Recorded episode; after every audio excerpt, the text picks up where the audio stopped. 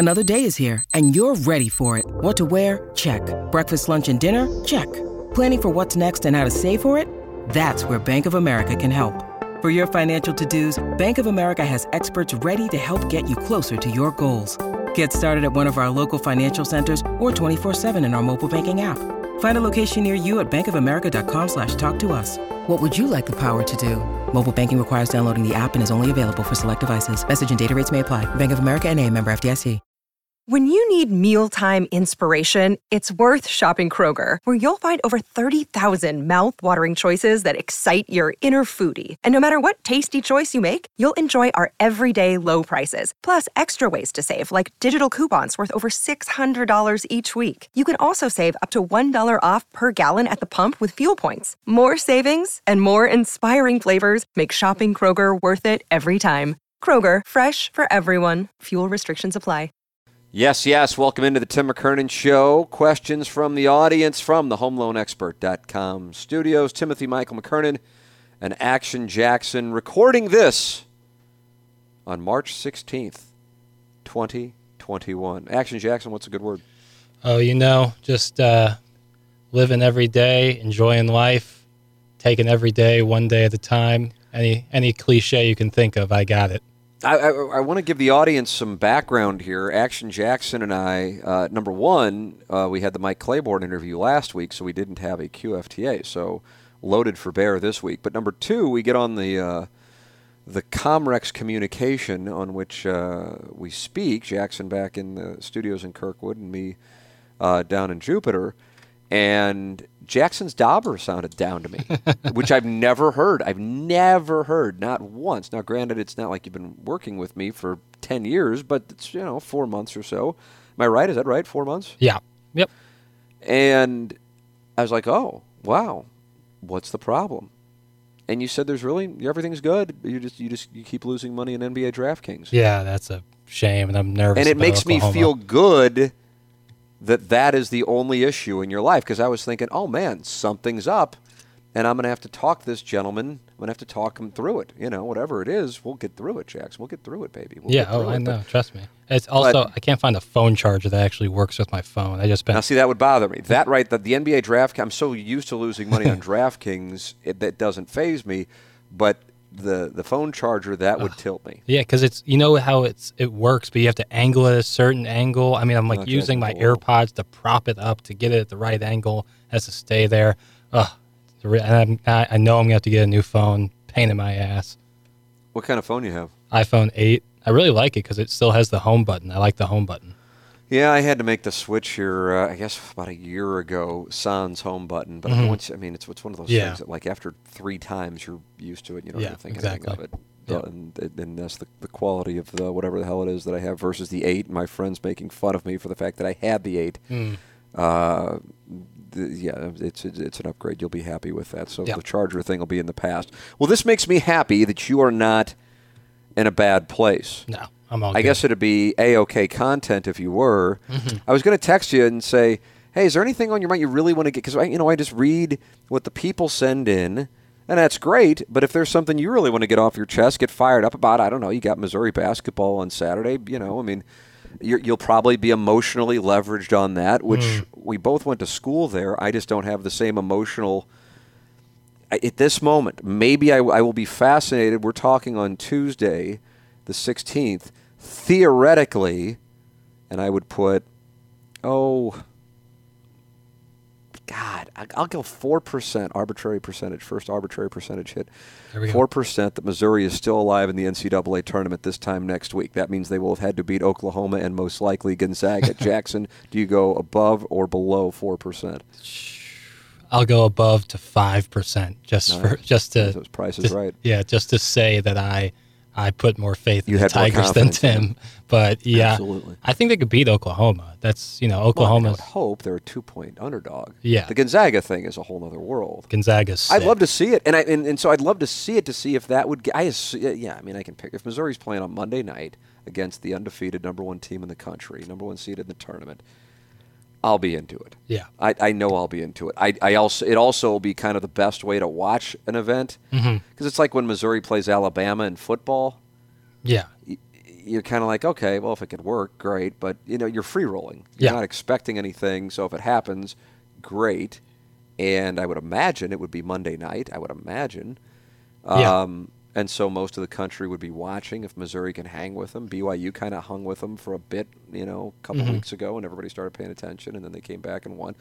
So you know that would be a great thing for the program. So it would be wonderful. I just am not where I was years ago with the NCAA tournament. Doug blames it on age, but I just don't think that that's the case.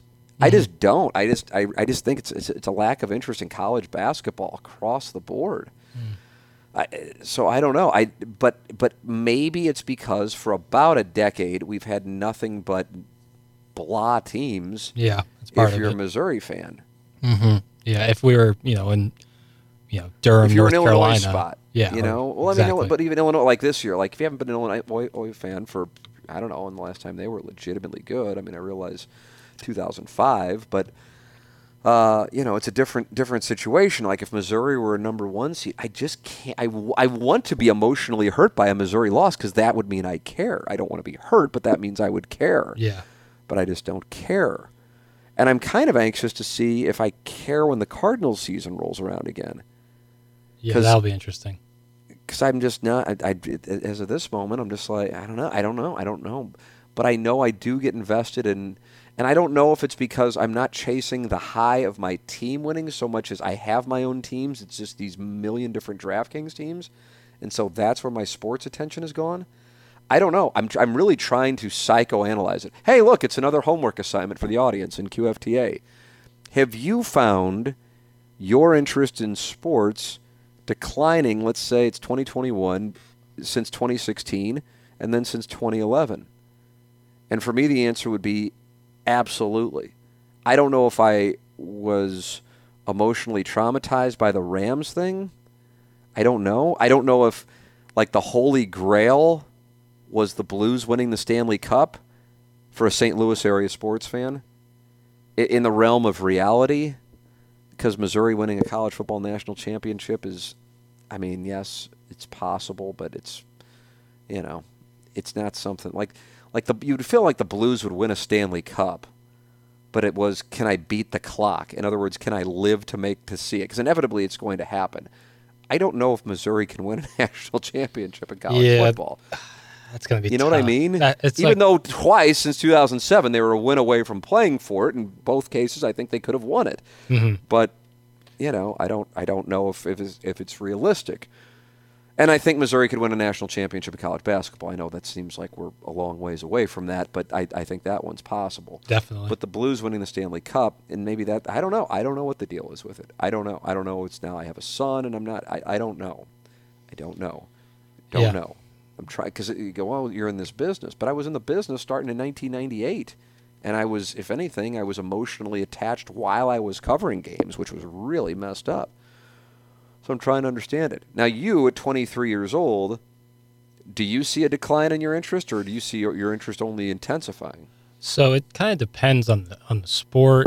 With basketball, I mean, basketball is in my bloodline. Like my dad was a coach, my brother coached me for a while and played. Like basketball is such an important part of my life. So when it comes to that, it's intensified always. Just because I, I, but I like even when I'm screaming at the TV because I'm mad about a call, it makes me feel alive. Like I get that adrenaline rush of of caring about something so much that would legitimately raise my voice. So I enjoy that part of it.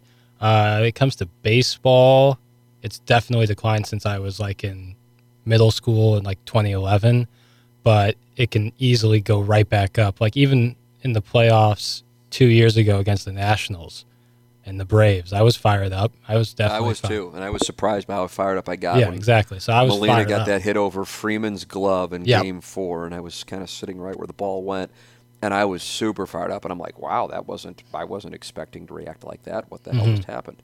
Yeah, so it, it when I can surprise myself as well when it comes to uh, my interest in baseball, depending on what's going on. Uh, football is couldn't be lower. College football, I love watching Mizzou football. That's awesome. NFL, I you, I don't care at all.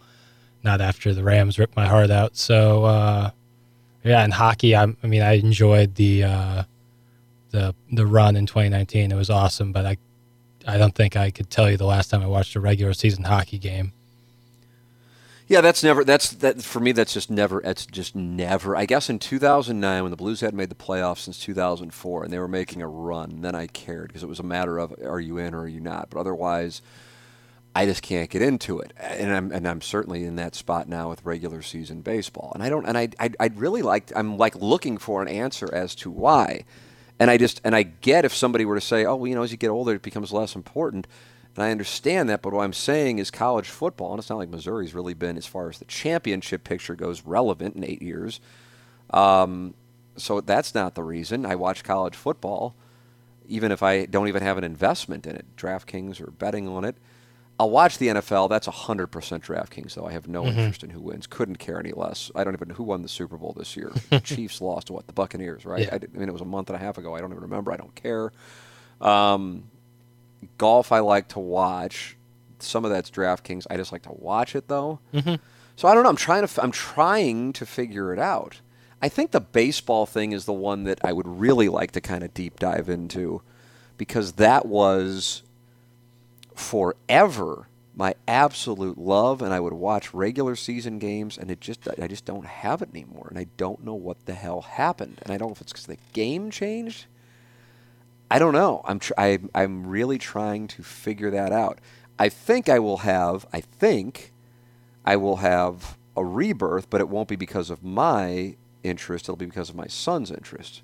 So that I think is what's going to happen. So it won't really be a true test to me coming back to whatever sport because whatever my son winds up getting into, I imagine that's what what I'll get into. So I like we took him to the Cardinals and Nationals spring training game yesterday, and he doesn't know what the hell's going on, doesn't care. He's obsessed with Yadier Molina, hmm. obsessed with Adam Wainwright.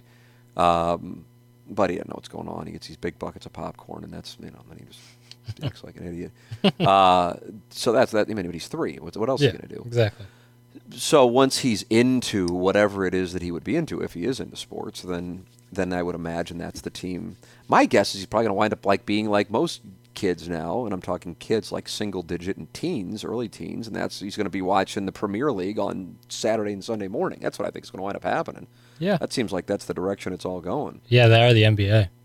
Yeah, I mean, I'm, I, so I don't know. I don't know. I mean, he goes out on the golf course with me, hits the shit out of the golf ball. I'm, I'm and I want to make it clear, it's not like I'm Earl Woodsing it. I just like taking him out there because I like to give my wife some time, and I just mm-hmm. go out there. Like last night, I go out there at like you know we go to the Cardinal game, then we go to the golf course, and I just practice, and then we go out on the course, and I'll play a few holes.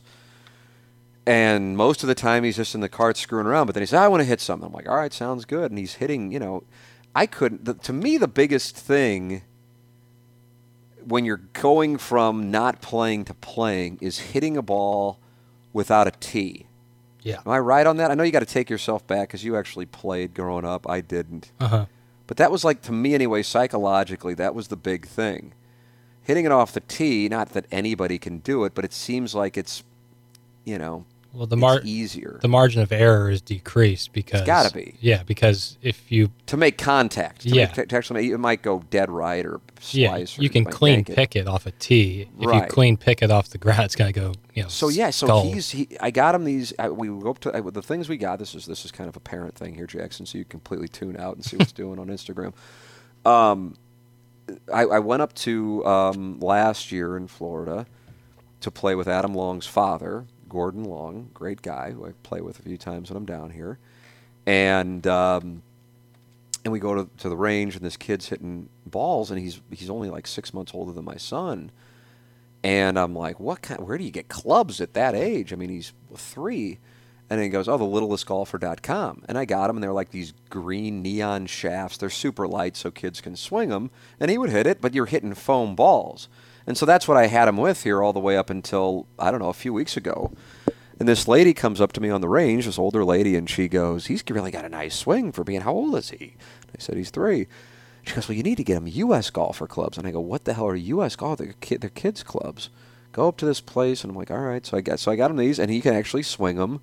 The lowest age is three And so he'll go out there and he swings, but he's hitting it. Now, most of the time he wants to hit a driver off the off the tee, but he can hit irons off the ground and or an an iron. It's not like he's got a set. It's, you know, it's like one seven iron. Yeah. God only knows what the degrees are, but uh, he loves doing it. Just hit, he'll hit it from 250 yards out, and it probably takes 40 strokes, but he'll get it up to the green, and he just likes doing it. I'm like, God bless America. The greatest thing about it is I'm out there with my son, and it's basically, you know, I mean, at this point now, with it being later, you know, it's 6:30 and you can stay out and I'm playing golf with my son and it's the greatest thing in the world. If Yeah. he winds up enjoying it, sweet. If he doesn't, I'm not looking I just I'm so conscious of not being that parent. You know what I mean? Oh, it's crucial. yeah. I, I, just I, I have kids. if he has no interest in any sport, then great. If he does, then great. Whatever the case might be. Um, but he happens to like to do it. But it's it's sporadic. It's you know you know of, of the nine holes, it seems like when we get to number nine, that's the one when he likes to when he likes to get out and hit it for whatever reason. I guess that hole in particular makes him think, okay, this is where I'm going to hit it, and I love that. But I just love being with him. That's the thing that I love. So my guess is what will wind up happening is over the next few years, whenever he starts drawing, you know, interest in certain teams, that's when I will come back to sports. But it won't because of be of my own interest. It'll be because of whatever team he's interested in. But specific to what I know you are interested in this week, which is Missouri in the NCAA tournament, and I suppose the NCAA tournament as a whole, Yeah. I don't even bother filling out a bracket anymore. I have no interest in taking the time to fill out a bracket. None. And I think on that, and I introduced to this theory on the radio show yesterday, I really do think there's something to this. Now, this is me specifically, but maybe as I'm saying it, this will relate to some other people. I think with daily fantasy sports, the same chemical triggered in one's brain, and I'm just going to call it dopamine. I don't know if that's right or not. Um, that you get from the rush of having, you know, picked a 13 seed against a four, and your $20 bracket is hinging on it uh, on Thursday afternoon, you, and you would get that, you know, what, maybe four times a year, all in a matter of Thursday and Friday in the NCAA tournament. Now you can get it like every other minute if you're playing daily fantasy sports. I think there's something to that. Now I could be wrong. That's why I'm asking people where they are on this. Like like t- taking Missouri, Illinois, and St. Louis U out of it. Are you less interested in the NCAA tournament than you were 10 years ago? So that t- so that takes Missouri's success or lack thereof out of it. That takes Illinois being a one seed out of it. Although, if you're an Illinois fan this year, you're interested in the tournament because you're like, oh man, maybe that means we're going to wind up playing, you know, whomever. So it's a different deal. But th- that's the thing, and I, and I wonder if that contributes it, to it because that used to be a thing, like Thursday and Friday of the NCAA tournament. This year, I realize the, the first round, real first round, isn't starting till Friday and and and you at 23 you can't you can't go back to like those Quin Snyder years where the teams were you know frustrate the hell out of you in the regular season but then you know they would I think every year at least in 2001 2 and 3 and I don't know about 2004 what the hell happened but 2001 2 and 3 they won in the first round and then they would lose to a you know they lost to Duke who won the national championship in 2001 in the second round I was at that game they went to the Elite 8 in 2002 I was at that game and they lost to Dwyane Wade and Marquette, Yeah. in the second round in overtime in 2003. So they'd kind of frustrate you in the regular season, but Mhm. then they would uh, then they would make runs, and then you had the 2009 team, which made it the Elite Eight as well. So I don't know. I'm just I'm trying to figure out the NCAA tournament thing because it is something that I used to love, and now I'm like, oh, college basketball story, and I just flip the station. I just am so just disinterested in it, and I want to come back to it because I enjoyed it, but I just don't know if it'll ever happen. So anyway, we just talk sports. I don't know why, but I did because Jackson's interested. Yep. You're interested. Oh yeah. I, I what would it mean to you if Missouri got through the first round and then beat Gonzaga? Where would that rank on your experience as a sports fan? Oh, that would just be yeah. That would be that would be top top three top. What else is in that top, three? Uh, you'd have to say Game Six of the 2011 World Series, and then I would put Missouri beating Oklahoma in 2000 and what would that be? 10. 2010. Yeah, Yeah. that was that was super. That was a great one. That was that's super awesome. we can. Uh, but what I will tell you about the Missouri Tigers this year is every good team that they've played, like really good team, like top four seeds right now in the NCAA tournament that they've played this year, they've beat at least once. You got Illinois, Tennessee, they split them, but they beat them once. Alabama and Arkansas uh, lost two to Arkansas, but beat them once. So they play down to their competition. We all, we've seen that with the Ole Miss and the uh, and the Mississippi State, but they can also play right up to their competition. So I get here. Here's my. Th- let me ask you this because I'm Uh-huh. asking because this is not. This is a thing. Something, of course, I could Google, but yeah, uh, I'll just ask. When's the last time they did that? when was the Like last when's their when's their last like win of that caliber? Alabama? And that was more than a month ago, right? Yeah. Oh yeah. Oh, they're not hot. Right. They're and not then, hot. to me, that's the I, and, I, and I just so that's the thing.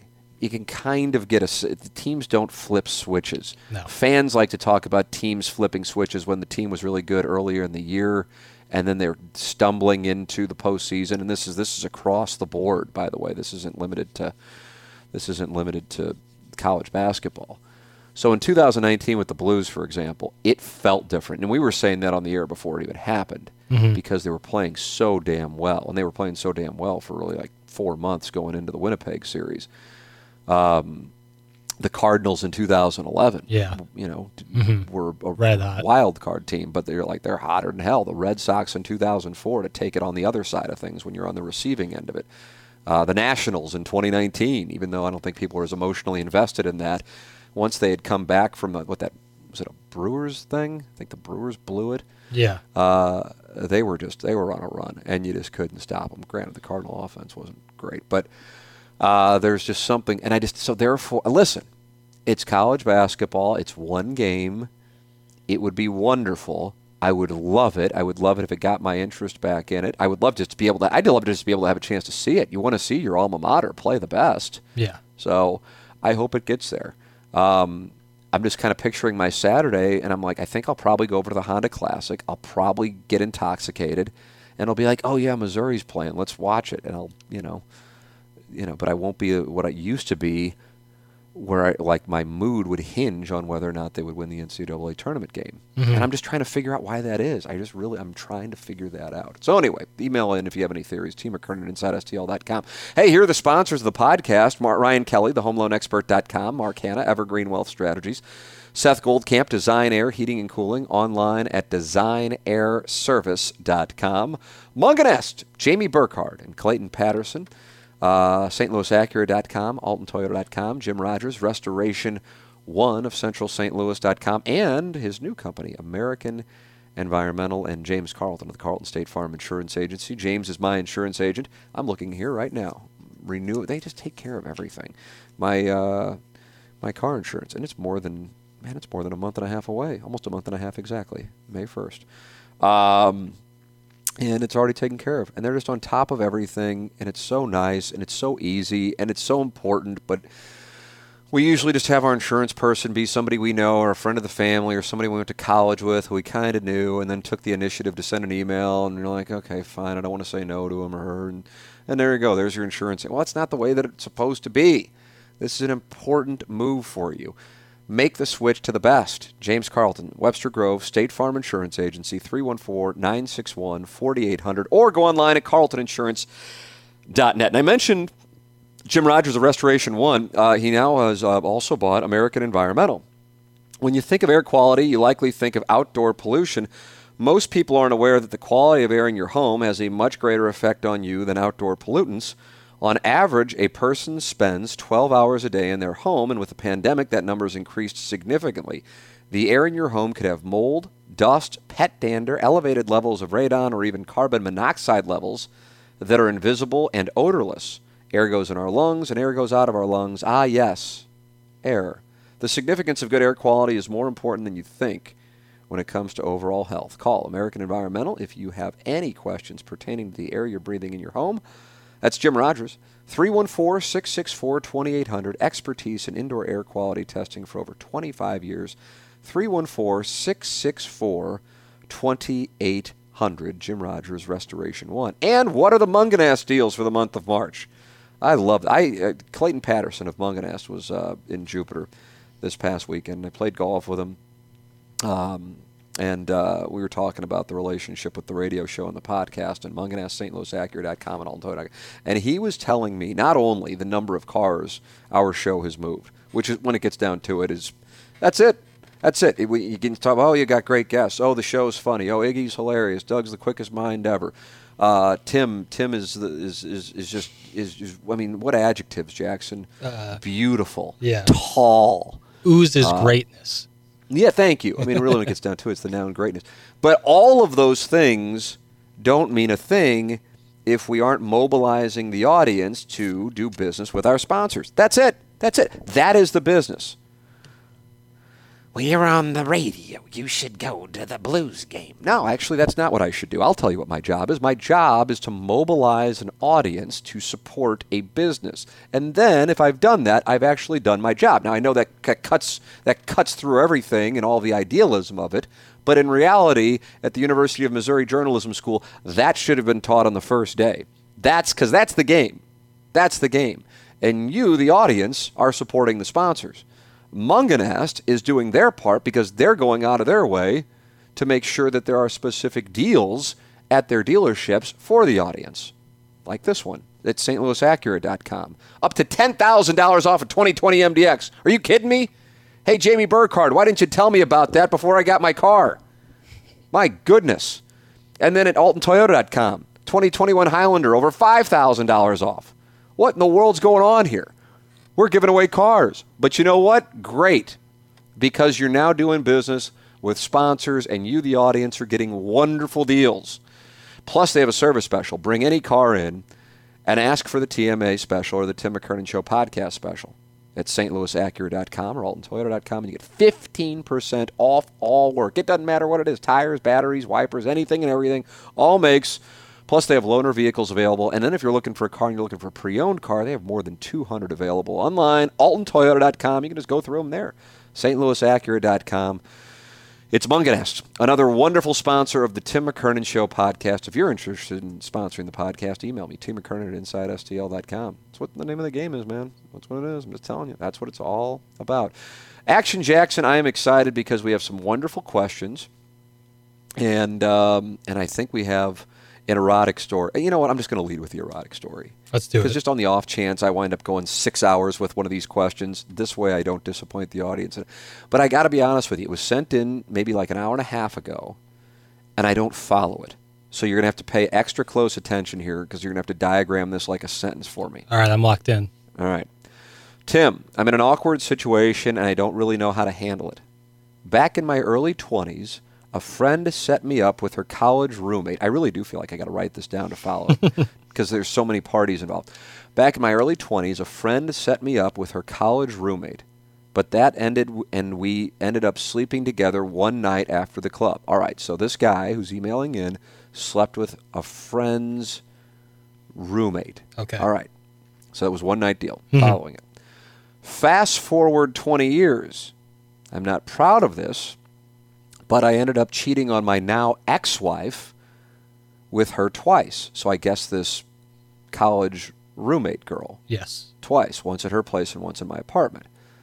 The night we had sex at her place, I tried to set up a three way with her and a friend of hers. Okay, I'm okay. following. Still there. That was nixed because my friend wanted me for herself, no big deal. See, that's what threw me off. So, who is my friend? My is it the girl from college? It would have to be because. Okay. Okay. Yeah. Unless right. she meant her friend wanted her for herself. Uh, himself. that was nixed because my friend wanted me, now wanted me for herself. No big deal. Well, the girl I tried to set up the three way with now lives across the hall from me. And during the housewarming party, she remembered the night I tried to get with her. So that's been pretty awkward. But a couple of weeks ago, a mutual friend of theirs and I kind of got it on, but stopped short of sex, and that hasn't ended so well. So I called the apartment across from me the hen house. Well, the hen house is full of all three of them all the time, and when the weather finally warms up, we're all going to be on top of each other in the common area. I can't move for a while due to the divorce, so how do I diffuse the situation? It's already kind of stressed as it is, and I just don't want major drama. Thanks. Please don't use my name. yeah, I bet you don't want your name out there.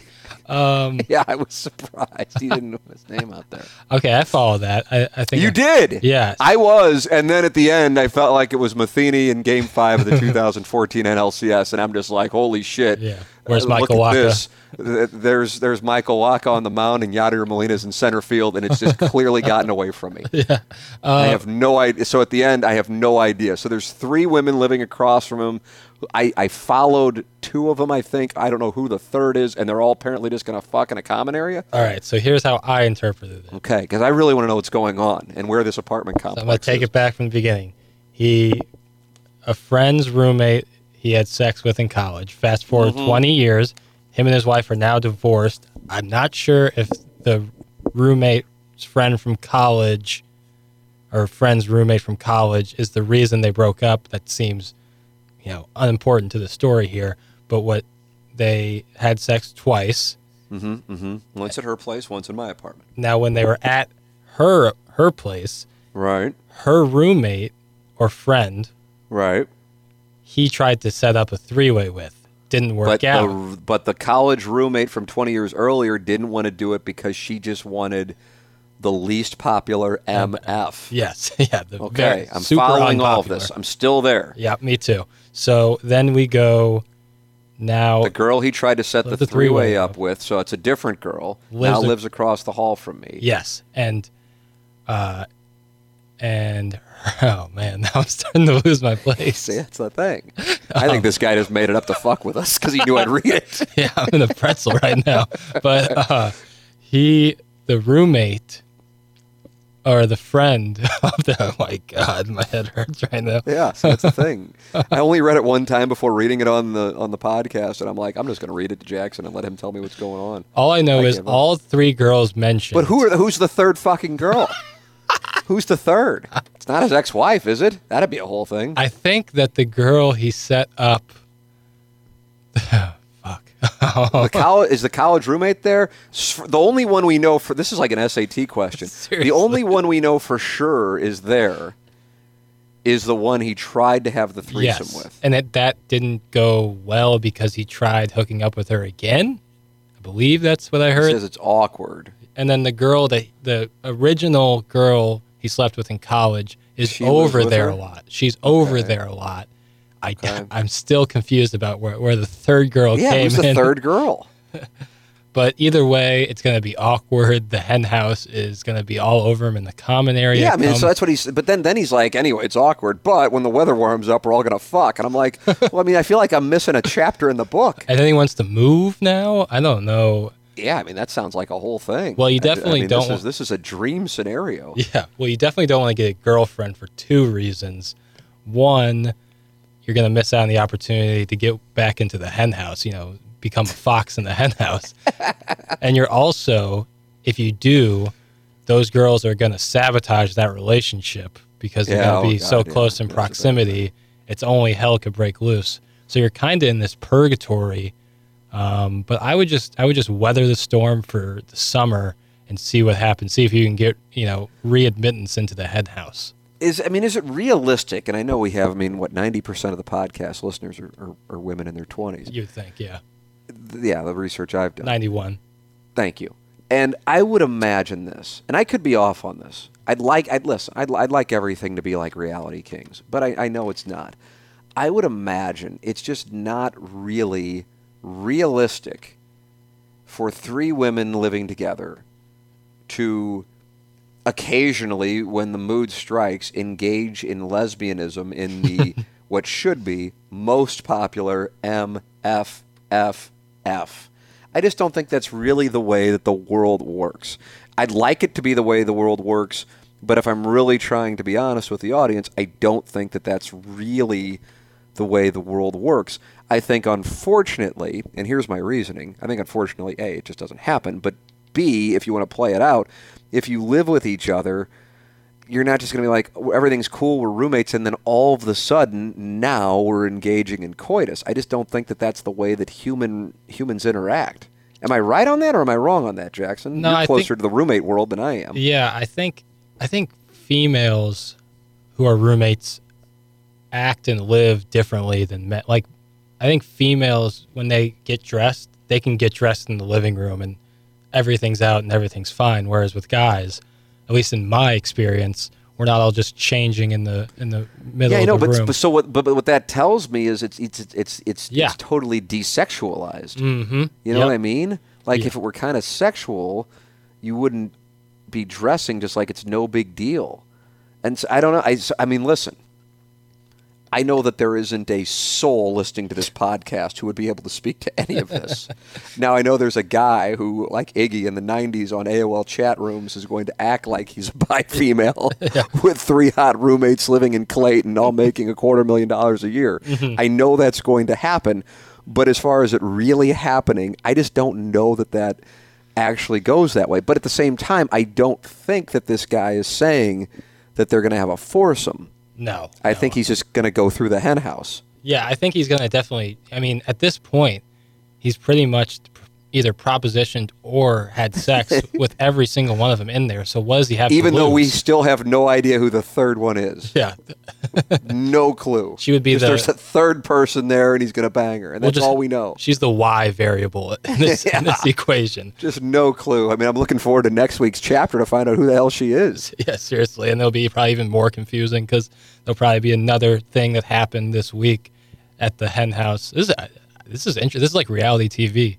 Yeah, this is a whole thing. And I Melrose also have to say, it, it sounds like this guy and me are kind of in the same age range. Mm-hmm. Well, he's, yeah, he's got to be in his early 40s it Yeah. sounds like and he's divorced and so he's going through this whole thing doesn't sound like he's all that down about it yeah it seems pretty. It seems pretty pretty jolly about his situation. living in an apartment complex you know and just like just you know just eh, you know whatever just having a free for all um, so i'm anxious to hear i'm anxious to hear what's going on I don't really know why the weather warming up matters. That's another. It's another part of the story that I feel like there were a lot of things that were eh, intended to be bright, shiny objects in the story to distract us, and they worked.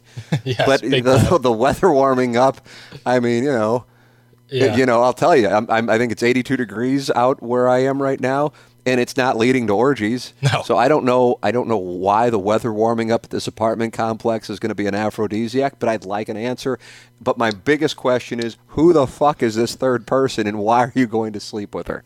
And Who is- why haven't you yet? This- yeah, I mean, yeah, and why do the do the colder temperatures impact this this potential outing? But nonetheless, thank you for sending in the email. Wonderful erotica as always. Hello, Tim and Jackson.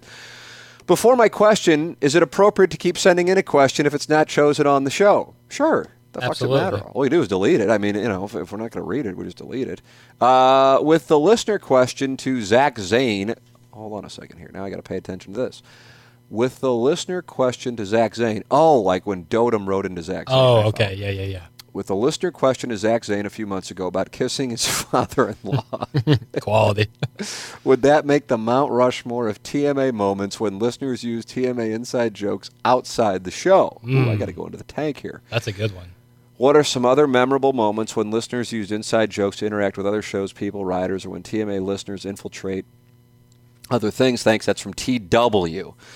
Uh, an obvious one was sent to me, and I guess it was on social media, but this gentleman DM'd it to me uh, during the players this past weekend when Bryson was uh, in his backswing, or not in his backswing, when he had just hit a ball. Uh, and this guy waited like two seconds to get a clear free dotem in. There were a lot of those. I think actually the most what do you, what is the most here I'm going to put you on the spot Jackson. Yo. What is the most famous shot of the 2018 PGA Championship held at Bellerive? Tiger overlooking the massive crowd uh, on that little bridge. Uh, golf shot. You're right as far as like Uh, photo. Tiger on nine. Yes. Good Yeah. job. That's outstanding. That's outstanding. Uh, Tiger on nine. uh, having to like whip it around. Yeah, He's uphill almost, lie or something. Uphill, yeah. People apparently Doug was like standing right next to him when that happened. Well, anyway, on that shot, if you go to YouTube, you'll hear a free dotem. There's free dotems throughout the Yeah. hillsides of uh, Bellerive. That uh, so you have a lot of that. The Bryson one was certainly recognizable. Um, I don't know if anybody is recognizable playing in the Honda this weekend for me to even attempt to do it, even if I wanted to do it. Um, so that that that's taking that out of play. So you have that. Uh, Tunnels, Zach Zane was outstanding. There's got to be. There's got to. I feel like there's. I feel. Oh, when Dan McLaughlin wishes. Yeah. Uh, Oh, that's a- when he runs into the Dotems out at Coors Field every year. That's a great one. I have a. It's not as popular, but I like when they used to infiltrate Gabe's post post Mizzou game press conferences and it were, and it was so great 'Cause he would because react. Gabe is so cantankerous, and he always has been. And I have, and it's one of the things. That's why, if I'm going to get on the phone, which I rarely do, as you can attest to, Uh-huh. with, uh, with anybody from like you know years gone by, it's Gabe, just because there's no niceties. He just he's immediately motherfucking somebody in some situation, and so therefore somebody writing free dotem over and over again in his chats, legitimately, it doesn't piss him off. He's just like, "Fuck my career, fuck what I'm doing with myself, fuck this, fuck McKernan and his stupid shit show," and it just you know, Yeah. like he was my producer, my first sportscast at KOMU, mm-hmm. and it couldn't have been. I wish I had a video of it because I just, you know, I mean, just a total lack of self awareness. I, I wasn't even 20, I think I was 21. So I got you by a couple years now. Mm-hmm. And I'm just thinking, you know, I'm Craig Kilborn, Dan Patrick, and Keith Olbermann rolled into one because that was the era. It was the late 1990s, and you had Sports Center. Yeah. But I took it to another level, not because it was brilliant, but I was just so fucking crass. I would be I would be canceled before I even got to my second story in 2021 based on the shit I did in my first sportscast in 1998 and didn't even think anything of I mean just didn't even think anything of it. If somebody pulls that video, I'll be done now. I'll be issuing apologies left and right and I'll be it won't matter. You know, they will take me out for my 1998 sportscast in September. Uh, I mean, for real. Like they were kind of doing it then, and nobody was really get, getting shit then. But I remember getting done, and I mean, it was a, a wide variety of things. because Gabe produced the sportscast, and I remember we had U.S. Women's Open, U.S. Open women's tennis in there, and I'm like, why do we have to show this? You know? Yeah. And he's like, I don't know. We just, you know, I think it's on NBC. We're an NBC station. We got to just. I'm like, you know, all I wanted to do. You had the Sosa McGwire thing going at the time. Missouri that day beat the shit out of Kansas. Devin West ran for like 300 something yards. Like, why are we doing this? So as my way to protest the fact that it was in the show, I bitched about the fact that it was in the show in my intro Oh my on God. camera. I mean, just an absolute. I mean, it's fucking lunatic when I look back on it. Uh, and we get done with it, and Gabe walks up to me and he goes, "Well, that was interesting. I think we're probably going to get some phone calls complaining about that because there was no Twitter. Yeah. You know, Twitter, I would have just been destroyed. Yeah. Uh, but then, and sure enough, the general manager of the station was on hold waiting for me when I got off the set. Shit. And I remember thinking it was a badge of honor. And he goes, uh, Tim, hey, Tom Gray here. I'm the GM of the station. I just want to let you know we don't do that kind of crap here. and I'm like, okay, thank you, Mr. Gray. I'm like, oh, this is awesome. The GM had to call in because I'm picturing I'm fucking Howard Stern, except of college television. Yeah. In the middle of nowhere outside in Highway the middle 63. of nowhere, not even being paid for this Lenny Bruce like moment on a Saturday afternoon with ten people watching. So, but, but Gabe, Gabe was just like, "The fuck am I doing?" You know, he's like, and not, not even not even what the fuck am I doing, which I'm sure he's in part was thinking. Yeah. But what the fuck is he doing with his life that that's what he just did? He worked on producing this thing for this ingrate, and I basically ripped his production on the air. I mean, first time I'm ever on camera at the anchor desk, and I'm shitting on my producer in my intro. Here, we rolled the video of Devin West and Corby Jones soundbite back up to Tim. Well, I don't know why. We've got we've got extra time, so we've got to show this U.S. Open. And then I ad libbed over it back and forth forth, back and forth. I mean, just a fucking asshole. I should have been shut down then. The uh-huh. world would have been better for it. Uh-huh. Uh, so yes, when you bring up Gabe, and I have the the 23 year, although I've known him probably since like '96. 25 year relationship with him to know how legitimately I hmm. don't even know what the right word for it is. Just like he doesn't give a fuck, he certainly doesn't suffer fools. He's emotionless when it comes to Missouri athletics, even though he covers Missouri athletics. I mean, look, he. I mean, he is. I think. I think his business model. I don't know. Is tied in some capacity to subscriptions uh-huh. with Power Mizzou. Yeah. And he was so fucking tired of tired of some of the fans that he just got rid of Twitter. He's like, fuck it, I'd rather lose money than deal with this shit. Oh my because one of my favorite things during Mizzou games Yep. was to look at Gabe's mentions. Brutal. Oh, they're so brutal, especially It was the this best. summer. Oh, Oh. he was getting. That's when I think he deleted it because this summer he was just like, "Fuck this, I'm done. I'm done." Oh, so so the way that he got rid, he'd be doing a chat. Oh, those are great. And the way that he would get rid of it, it was probably wouldn't piss him off. He'd just go, "Well, I got to get rid of this free dotem guy. Hold on one second. okay, trout. he's gone." So it was just like it was just like a cold-blooded killer, just like, "Oh, this motherfucker. Let me put a bullet in him. Okay, now I'll get back to talking about the third-string secondary, you know." and that, and it's just the absolute best. Yeah. Uh, that. The golf stuff. Oh man, there's got to be others. Emmanuel Shrieky.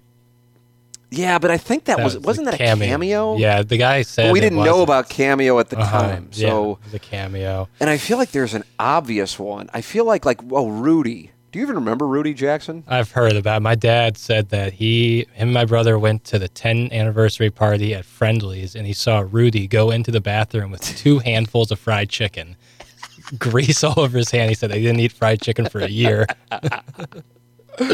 Oh, Rudy would, but it wasn't. It wasn't like intentional. It Yeah. wasn't like a prank. He would call other shows with the same stupid shit he would call into. he was convinced that the Rams' defense would be improved if they would practice Tai Chi.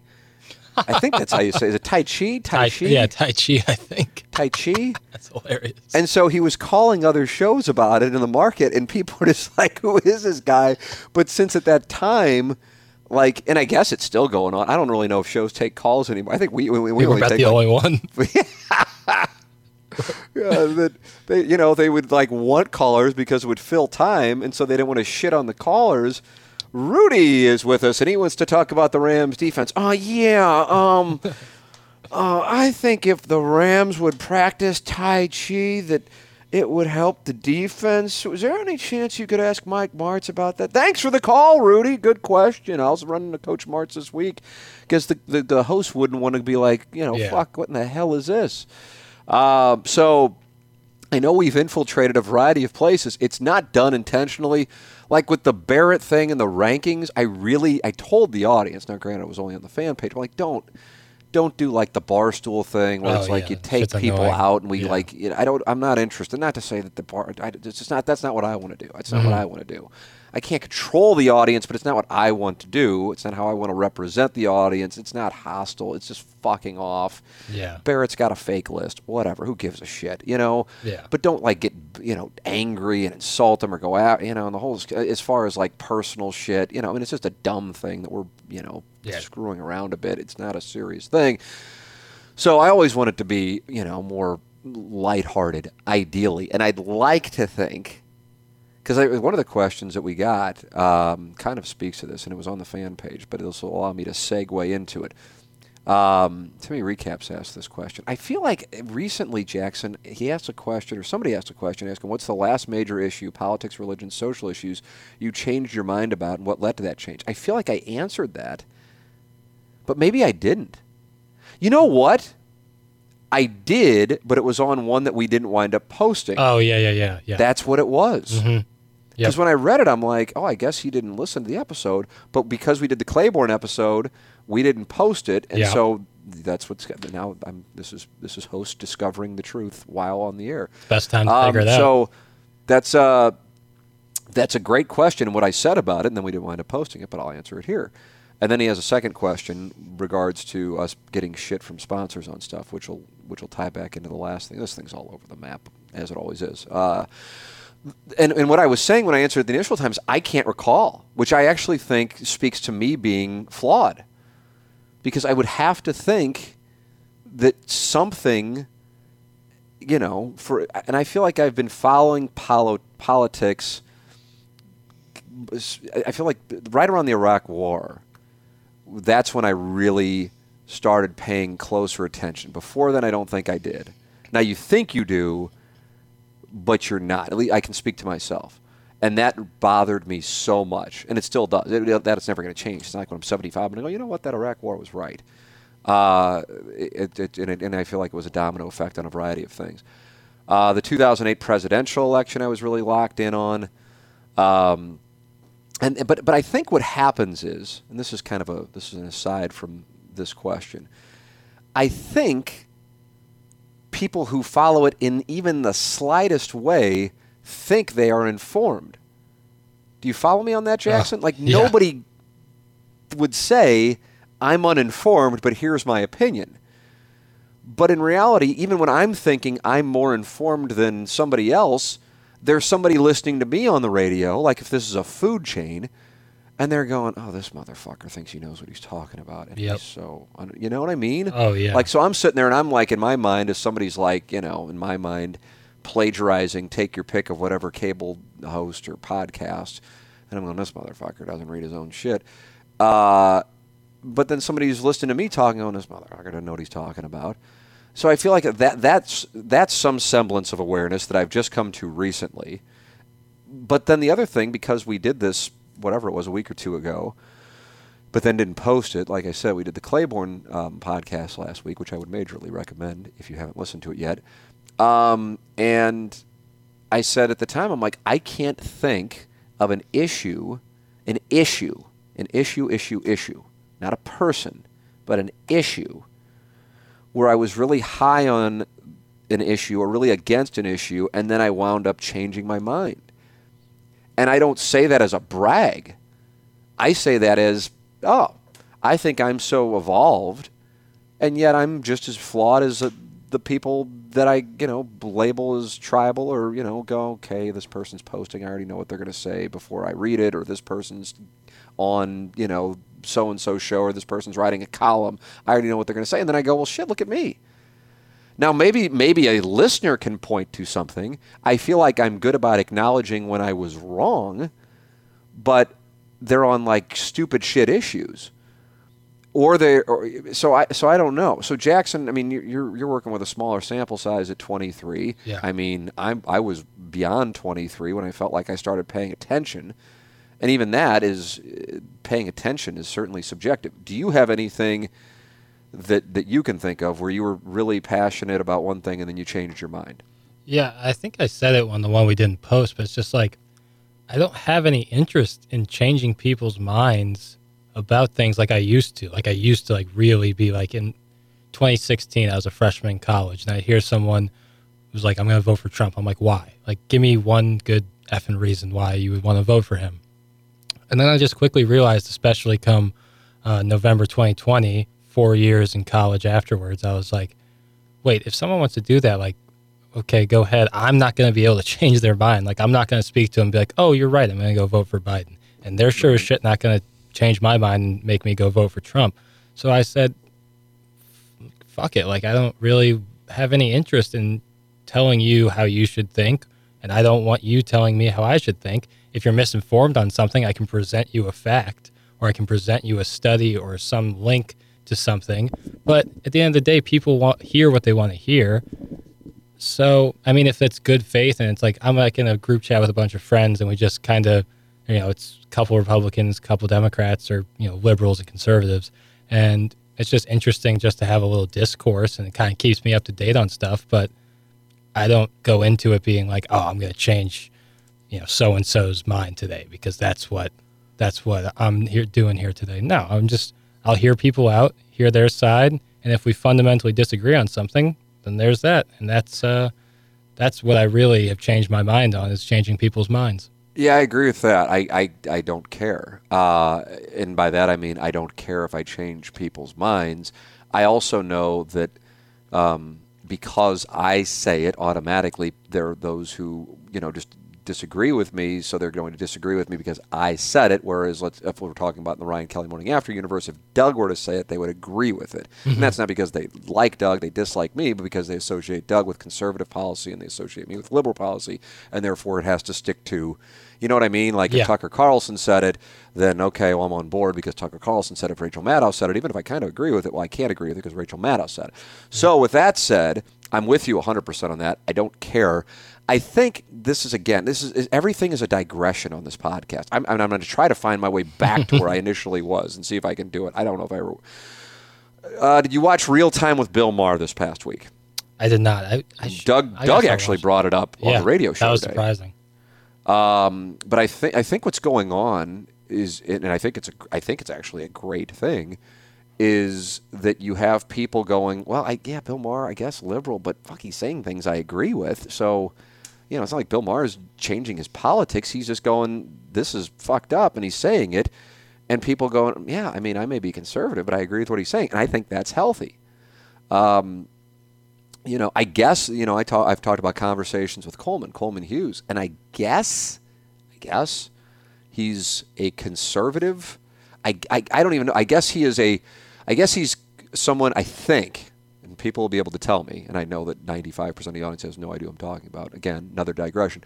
That he would be somebody that conservatives like to hold up as, you know, see this person you would think is this, but he's actually this, and that just shows you how stupid that is. That kind of thing. Mm-hmm. Like I think Clay Travis's game was initially, and now it's whatever it is, but like initially was, well, I voted Democrat and I worked for a Democrat in Washington D.C., but.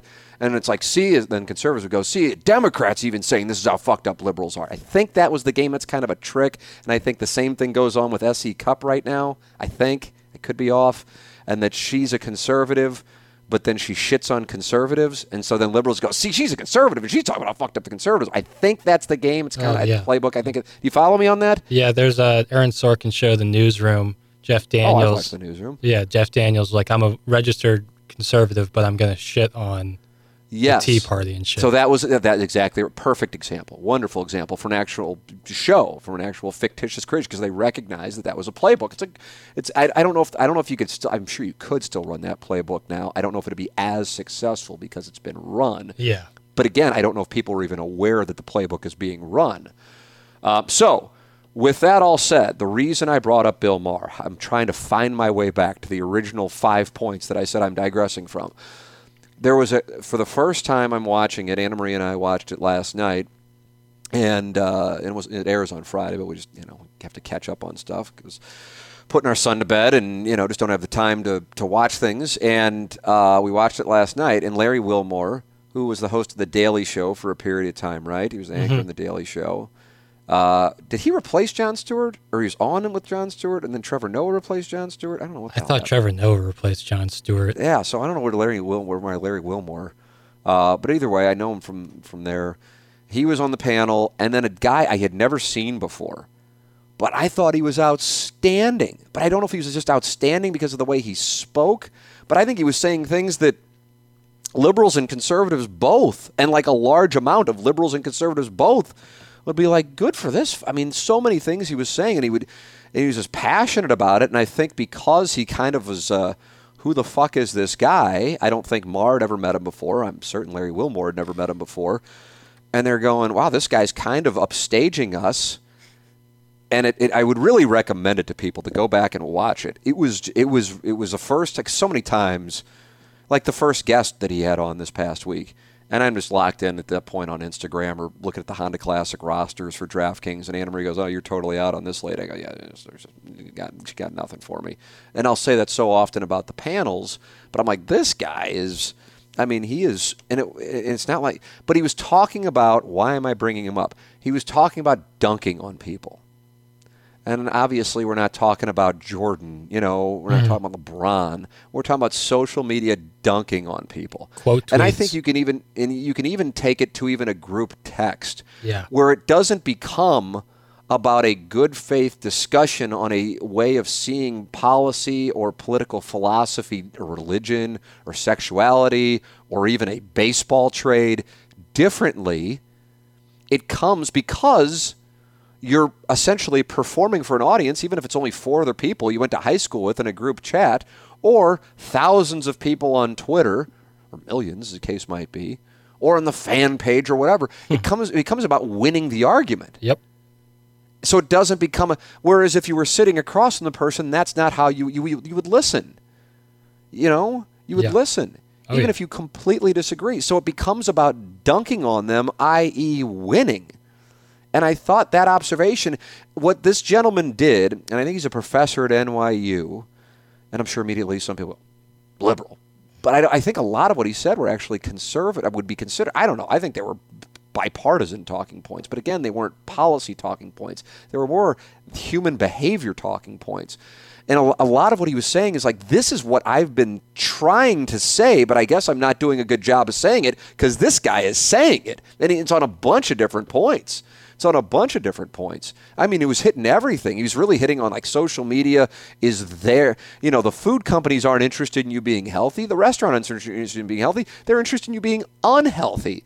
Social media isn't interested in you feeling better about yourself. They want you to feel worse about yourself. Yep. That's and he's and I'm like, yeah, that's social media feeds on insecurity. Oh yeah. That, I mean, that's that's the the business model is insecure. The business model is FOMO. The business model is fear of missing out. The business model is showing that hey, I'm okay even if I'm a fucking mess. You know, and and and and or or getting likes because you had a shitty or whatever it is. And I'm like this to and you know, and then Maher and Larry Wilmore said, and I don't know, it might have been Larry more than Maher going, yeah, you know, I mean, back in like the, you know, our parents were saying rock and roll music is the problem, and now we're saying social media is the problem. And I just, I don't, th- I don't think that that is the case.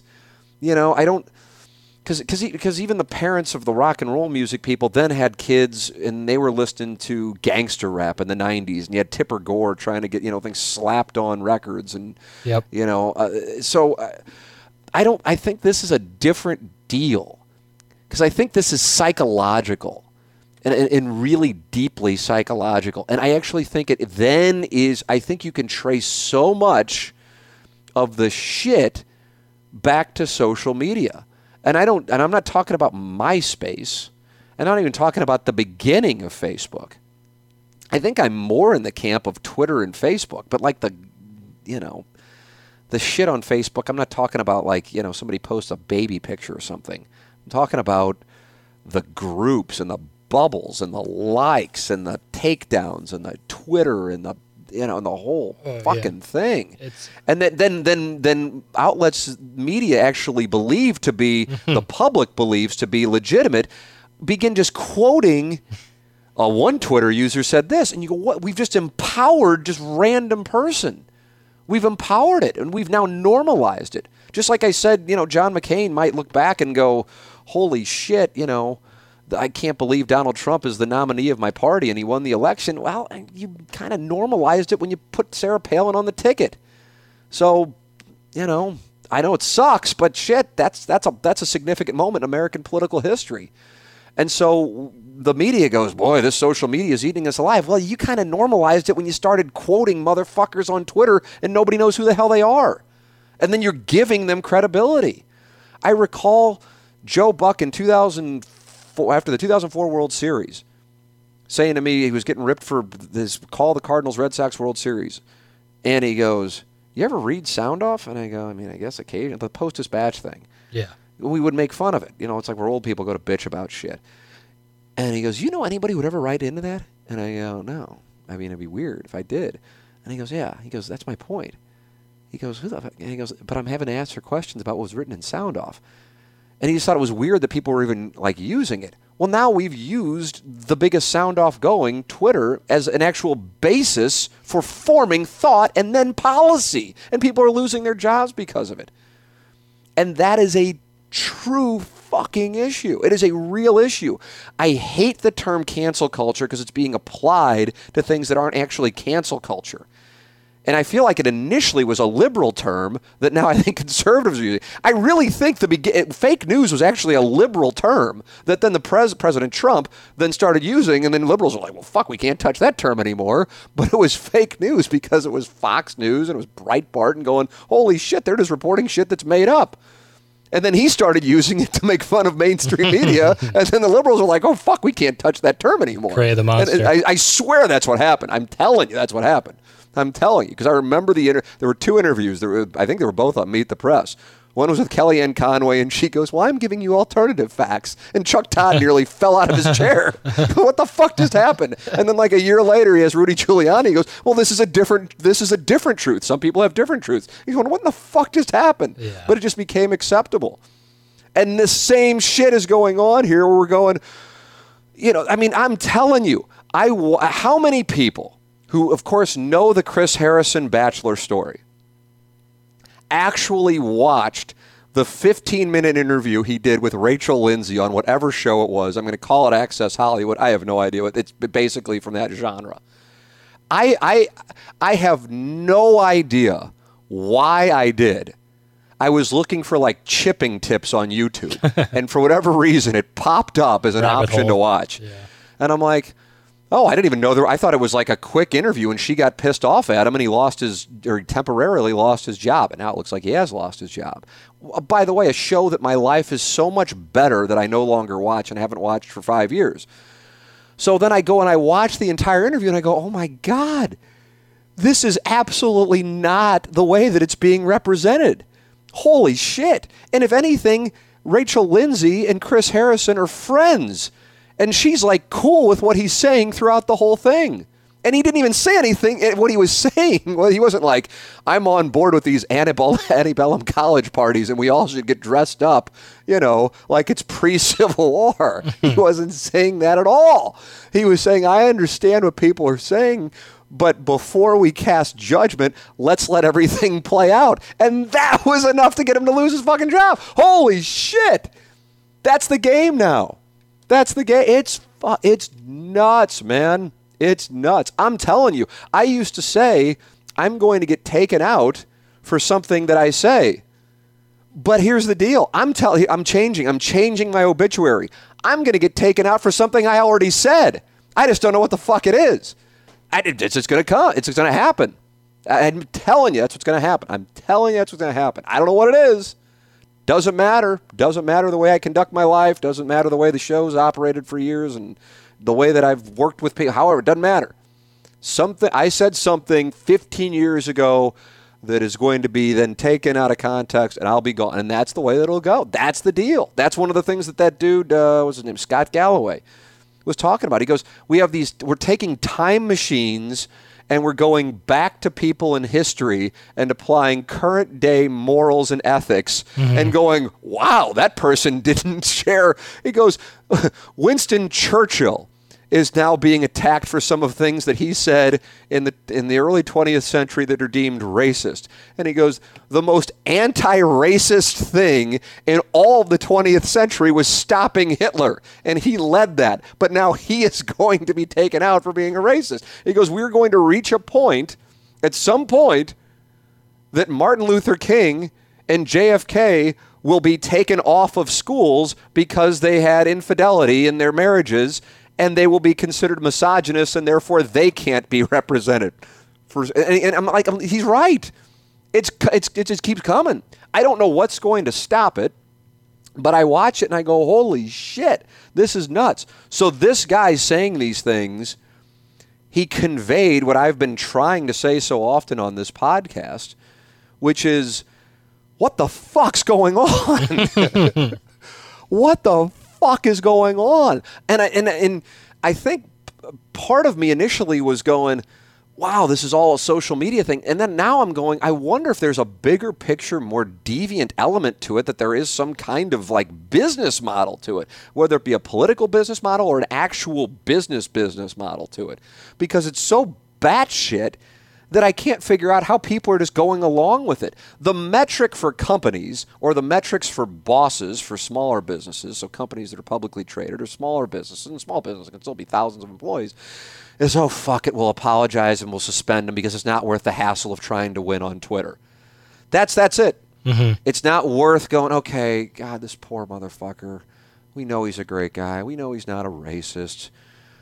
But oh God, we got to suspend them. Otherwise, this people take out our sponsors, and then we'll go out of business, or our revenues will decline 50% and we'll be fucked. And then a bunch of innocent people lose their jobs. That's it.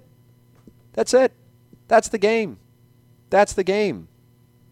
And it's wrong. And it's, it's and the thing I keep saying is it's just as wrong. Take your pick of whatever time period, whether it be now or 50 years ago or 100 years ago, to treat somebody differently because they're of a different race, to discriminate, just as it is now. I have no idea how all of a sudden many people who are castigating people for being bigoted against minorities are now being bigoted against white people. It's both they're both fucking wrong. I, I, I, don't I don't understand how you can have the intellectual honesty and try to try to say well that's the, no it's this is fine and here's why it's not they're both fucking wrong. For the life of me, I don't get it. But I also go fight. It's it, this thing. This this train isn't stopping just because I go on my little podcast and talk about it. It's it's coming down the tracks, and all it's doing is picking up momentum. And then the problem is, you just have people who don't necessarily know what the term means, and they're just go cancel culture, cancel culture, can and then cancel culture just gets lumped in with you know fake news, and it's just like oh well, the cancel culture people. So I don't like the term cancel culture because now that's just kind of like a lazy counter thing. Yeah. So I don't even like saying cancel culture. Yeah, I'm on the same. I don't like. You know what I mean? I, it's everything now. Everything is cancel. And you know, even if, if something, even if the company itself deems it like, hey, we don't want to do this anymore, they were canceled. Like, right, and it's what? it's just you know, and and, and it's ah, but uh, it's just something that I'm observing, and go, and I'm telling you, man, like like I don't know how long. I mean, I doing radio for as long as I've done it, but specific to the morning grind slash morning after. You know, for the first some however many years of the show, I would legitimately get upset about some sports things. When I look back on that, I'm like, I, I'm just not there anymore. I don't know what could possibly happen in sports where all of a sudden I'd be on like this worked up over something. It's just not where I am anymore in my life. But but this, but there were a number of years where we're just fucking off on the show just because I'm like, ah, whatever, everything's kind of cool. Re- again, relatively speaking, there's always problems, but relatively speaking. But this one here really, really concerns me because I th- and here's why. I think you have a number of people who view it as, yeah, I think President Trump might have been this or that, whatever negative adjective, but man, my choice is this or that, i.e., Trump and what he represented, or the other party is take your pick of whatever incident on social media or whatever policy that they go, this is appealing to like 0.4% of the population. And I'm not on board with that. And I'm not on board with being told that I'm whatever ist or ism because I'm not on board with it. And I'm not, so, I, you know, then I'm then I'm on board with the guy who's making fun of that group because that kind of that kind of relates to me better. And I don't know what the fuck's going on with immigration policy or healthcare or foreign policy or trade. I have no clue, for all being honest. But I like this guy because he speaks to me more, and that shit doesn't speak to me. And I think that, I think that is, I really do. I think if you strip it all away, I think that is how a lot of this has happened. And it and that concerns me because that keeps that alive. When in reality, it's like, how did that even have life in the first place? Yeah. So that's what works me up about it. Now I'm going to try to continue to find my way back to the other question. the, the second question was, which was in in realm uh, the realm of us and our content. Have you guys ever had a sponsor unhappy with the way you, Doug or Plowsy, RIP, execute a live read. They're normally humorous, include somebody going off on a random tangent in the middle, and aren't always straight readings. For the audience, they come across as even more memorable and charming, but I can see a straight laced company maybe objecting to your style of live reads. That's a great question. My honest answer on that is no. And here's, I guess, here's why. First off, if somebody's advertising on the show, they know where they're getting into. Mm-hmm. And then the other thing is, even if they don't, and I can think of a client because this was brought to my attention relatively recently, where the actual owner, owner, owner, like the top of the totem pole, doesn't listen to the show, but they are familiar with the return on investment their advertising campaign is giving the business. Uh, then th- th- that's what that's what matters if you're a business owner. as long as the show isn't like you know preaching you know hate or Yeah. violence or something like that. Yeah. So assuming it's within that realm, and like I said, our show is a reindeer games roast, and so we're cool. So uh, the the other thing is there are companies where you do have to like um, Jackson. I mean, you see them, the ones that I do: Harry's Razors, Lightstream. Back in the day, Charter. These are companies where they would specifically say to the salesperson, have the host who does the endorsement or the read stick to the script. So you know that, and they usually have ad agencies, and those ad agencies will go back and listen to make sure not that you didn't like you know start flirting with Doug in the middle of it, then, but but that you stuck to the script, that you gave them a minimum of sixty seconds, which is what their buy was, and that you said certain phrases that they want to make sure are said. So I, guess my answer to Timmy Recap's second question is, um, you know which ones want to have you just do whatever, and then you know which ones you got to stay inside the box on. That's so. So the real answer is truly no. I mean, going back years and years ago, um, this is a kind of a famous moment in TMA history. Although I think this was Morning Grind.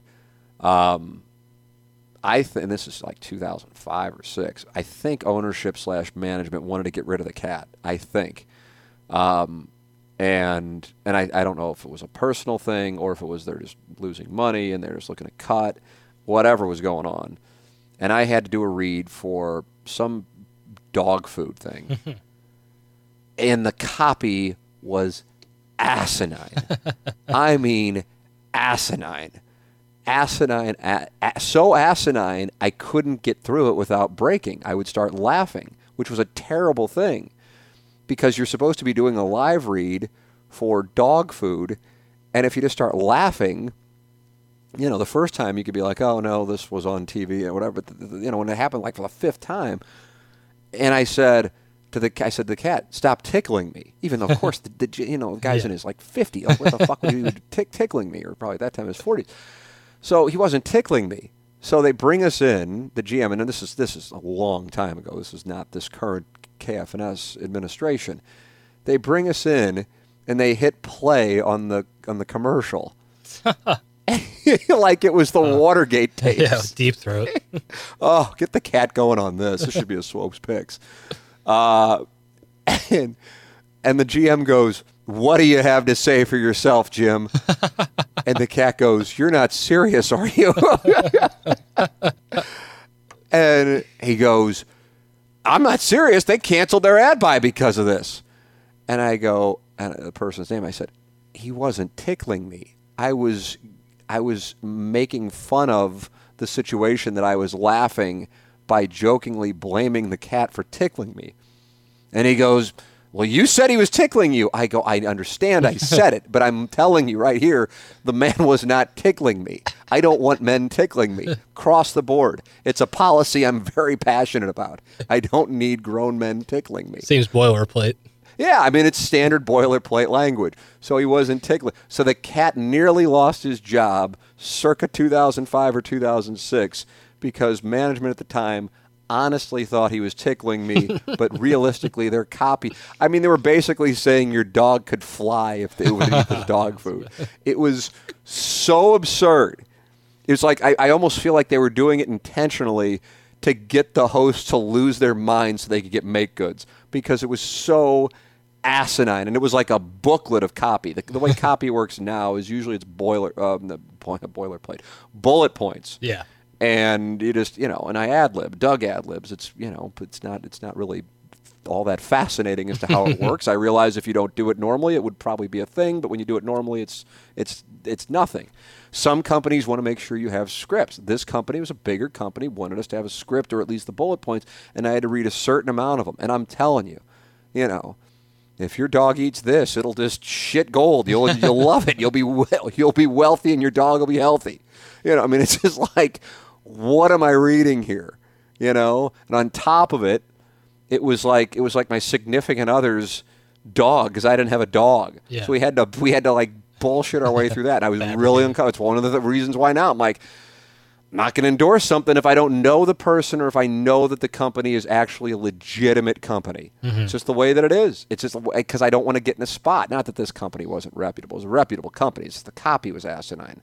So that would be an example, but it's been 15 or 16 years. Hey, speaking of which, it allows me to segue into a reputable company, and that's Ryan Kelley, who I know, who apparently Jackson is coming down here. We found on the radio show. Yeah, hell yeah, that's awesome. Good for him. Yeah, I he guess he's works taking hard. his family. He's got three kids, taking his wife and kids uh, down to spring training. So I hope I cross paths with him while he is uh, while he is in Jupiter for Cardinal spring training.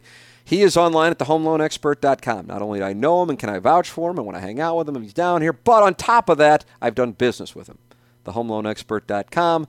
And then uh, not only did I refinance with him, I got pre-approved with him. And right now, I was reading an article yesterday. Um, I don't know. It doesn't matter where where it was, uh, but it was a, it was it was a credible publication. It wasn't just like, hey, my buddy blogged about this. That home prices are, you know, we haven't seen since 2006, right before the bubble. But this time, this is actually legitimate. This isn't people just you know not putting money down. Down payments are actually up, and prices are up. Supply is down. Well, great, good. It means we're doing it the right way. But secondarily, that means you got to be pre-approved because you, if not, you're going to lose out on the house you want. And there aren't they're not popping up everywhere. In in the neighborhood where we live down here, my wife goes, "Boy, both those houses were on the market and they're go- they're already both sold." I go, "You be kidding me?" And I mean, it's just the way that it is. But this isn't limited to, to Florida. This is this is St. Louis. You got to be pre-approved. Get pre-approved. It is so helpful. Honestly, I didn't even know what the hell it meant. I would just talk about pre-approval, but I, then I was like, "Oh, if we're going to get something, we really do need to get pre-approved." because then the seller goes, "Oh, well, this person's good to go. We know we can take their offer and pull the house because they're good to go." Pretty basic. I think you should know that around 11 years old. I didn't.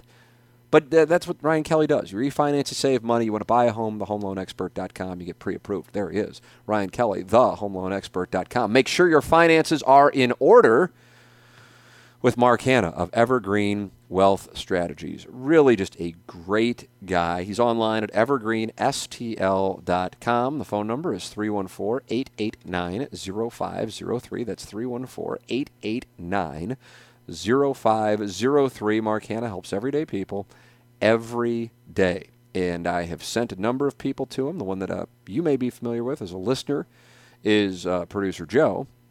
But uh, another one, um, well, it's not just another one; it's a bunch of people. But it's people are, they will email me and they'll say, you know what? At first, I was just kind of like, okay, you're doing a spot, I kind of, you know, whatever. But then I was like, you know what? You, you really sound passionate about this. I'm going to give them a chance, and they do, and they're so happy that they did. There's just something about knowing the person on the other end of the phone, or the Zoom, or whatever the hell you're doing they're, they're paying attention. They care. They're not going, oh, well, you know, you're not carrying at least this minimum of a, you know, portfolio. I'm not interested. Mark helps everyday people every day. 314-889-0503. Mark Hannah, Evergreen Wealth Strategies. And finally, the great Seth Goldcamp of Design Aire Heating and Cooling online at designairservice.com. He wants you to know this because Jack, you know, Jackson, I was looking at my weather app, which I know isn't necessarily accurate, mm-hmm. but it's like nothing now. But as far as the forecast in St. Louis, I'll pull it up again now. It kind of puts me in a good state of mind of like, you know, like everything, all the highs. Oh yeah, fives and sixes, baby. Oh yeah, I mean, but there's only only Thursday and Friday are in the 50s, the low 50s, and everything else is 60s. Yep, I mean, the corner is turning. it's turning. Uh, and so, i inevitably, probably sometime in April, which is great, you're going to get to a spot where you're like, I have to turn the air conditioning on. And you might get in a spot where we get hit really early with heat. Well, make sure this is the time now where things are kind of calm that you get it checked out. And what they will do is one of their techs at Design Aire Heating and Cooling will come uh, clean out your air conditioning coil and then check the refrigerant charge to keep your air conditioning running efficiently this summer. It's Design Aire Heating and Cooling. Doug's a client. I'm a client. Jackson's parents are a client. DesignAirService.com. Design Aire Heating and Cooling. All right. What else do I got? This one. What took you so long to get into golf? It's a good question. Jackson, were you playing all your life? Uh, I was like, you know, playing with my dad all my life. I didn't start playing competitively till I got cut from the freshman freshman year of baseball. Uh, it was raining out that week, so golf got pushed back a week. Baseball was inside. Got cut from baseball. Went out for golf the next week. Made the team, and from there it was like I, I've already loved golf, but it went to a whole new level where I really fell in love with the game. And what is what is the lowest your handicap has gotten? When I was in Do you know? Florida, I was sub. So I was sing. I was single. I was like a nine point eight. Uh, my f- last year, like the freshman year in Florida, and I've never gotten that good since. Probably not even sniffed near there. That's interesting to me. I just feel I don't get. I feel like if you if you keep trending up, that you, you that you'll keep trending up and then you'll plateau. But I feel like the plateau is probably like a, I don't know, three or four. Yeah. You know what I mean? Like Here- so, you just couldn't get you couldn't get to be a seven or eight. It well, here's surprises me. here's my thoughts. Is What do you got? And the leaf blowers are fucking back. And I just, I mean, these people are blowing leaves for seven hours at a time. I'm in awe. Can you hear them?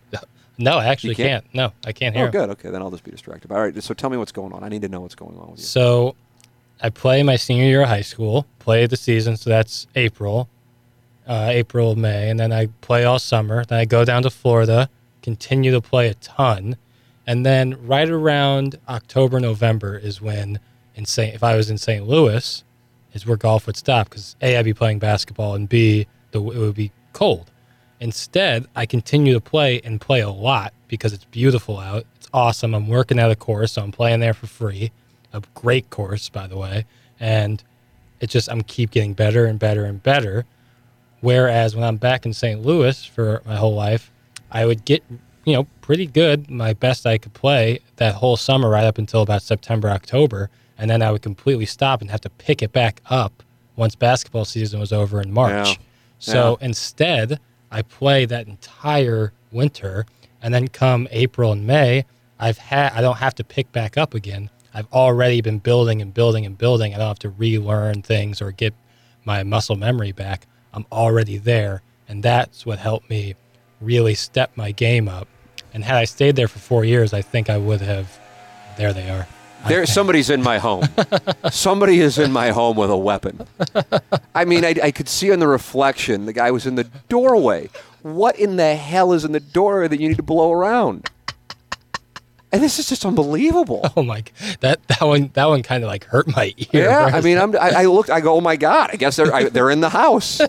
I'm I'm the only one here. Anna Marie's parents have gone back to St. Louis. Jameson's at his school, and Anna Marie's working out. It's just me, and I'm like, fuck! They've they've sent somebody in to take me out. They're here. it's been fun, been fun yeah, four This, years. is gonna, this podcast is going to be used as evidence. And- Yeah, but, what uh, in the hell? I just couldn't- that make that makes all the sense in the world. So you wouldn't you'd keep making progress, but then you'd have to stop because of the weather. Exactly. Whereas in Illinois, they play golf in the fall for high Yeah. school, which is huge because A, you don't have rainouts as much, and B, it's like, okay, you've played all summer and now you can go out and play competition. Whereas, you know, I've been playing basketball for five or six months inside. I haven't swung a club. All right, you guys are going to play, you know, Parkway Central today. Shit, you know. Yeah, So that's a different deal. So yeah, so, so I think if I would have stayed there for four years, I could have dropped down uh, to a really good number because I would just never stop playing, you know. But I'm happy with my game. It's I just like to play now, where it's once I stop caring about score, I actually get better. You know what That's I'm saying? well. I think that's a. They uh, did you watch any of the players this weekend? Mm-hmm. I assume you did. All day Sunday. Yeah, I mean, I was just, I was like, well, we had a team. I think I was telling you this before we started recording, didn't I? Mhm. And I was part of me was going to talk about it on the radio, but then I'm like, ah, I don't want to deal with it because th- then I'll know there'll be people cheering against the team, and I'll already be emotionally distraught anyway when shit happens. Much less I got some asshole I don't know DMing me celebrating the fact that like Patrick Cantlay didn't make the cut or whatever. Yeah. But we were tenth in the Millionaire Maker on uh, when things started on Friday, I think tenth or eighteenth. Either way, you have a couple hundred thousand entries. I mean, you know, to be in that spot, and we had so many rosters uh, that were live. Um, and even even on Sunday, still had a team that got I think to 80th in the Millionaire Maker and wound up finishing 200th. Either way, whatever. Neither here nor there. So I'm watching a lot of that this weekend, and one of the things that they talked about all the time, and I'm sure in part, and I don't think that this was misogynistic, but I think in part because she's attractive, is Lee Westwood's caddy, and I believe she's his fiance, uh, Yeah. Helen Storey. I think. I Yep. think is how you say it. She's British, so it might be some different pronunciation. I mean, these motherfuckers are blowing leaves like the, like Hurricane Irma is making its way back and then through. I mean, I look Crazy. outside, and this is just. And where are they coming from? Autumn is permanently going on in Florida. It's 82 degrees out. I imagine them pulling up like a SWAT team. You know, all of I, them. why, I- I've talked about it so out. often. Why don't I take a video of it so you can see it? I, Yeah. I mean, there's you'll see there's it's like a, I mean, there are hordes of gentlemen with leaf blowers. And you, and then I, for the life of me, I mean, you know, I don't own down here. I know that. I think people are starting. But fuck, he's really unrelatable. He owns a house down there. I don't own a. I rent. Mm-hmm. Uh, but this HOA, the money in their budget for leaf blowing. Yeah, seriously. I mean, what is going on? All right, I'm going to text this to you so you can finally finally see what you've been hearing for months down here. Um, so, uh, what the hell were we talking about before? Yet again, the leaf blower thing popped. Up? Oh, Lee, Lee no, Lee what you were saying. caddy. Lee Westwood's caddy, and it puts him in a good state of mind. Yeah. which is so important. The great players I've played with, and I'm talking about great, great, like professional, have played. You know, Chris Naegel I played with last week. He's played in the U.S. Open at Shinnecock a couple years ago. Adam Long has won on the tour. You know, he finished. I think he top 20 this week at the Players. Mm-hmm. There is a trait that they have. Wellington, who isn't, you know, but has he played in Monday qualifiers for the Honda? They all have one trait that, like, even the guys who I think are great players who might be scratch or even plus one, and that is they are somehow, and I, and I think it's a learned thing. I don't think it's a thing you're born with. They are somehow able to maintain their composure. Now, listen, it's not it's not a 100% thing, but so much of the game is that is to not let a double bogey turn into a triple on the next hole. Or a bad tee shot then turn into an eight and then just go, okay, fine, fuck it. I got to bogey it. I just got to get the bogey and then move on. There's a stat called the bounce back stat. Mm-hmm.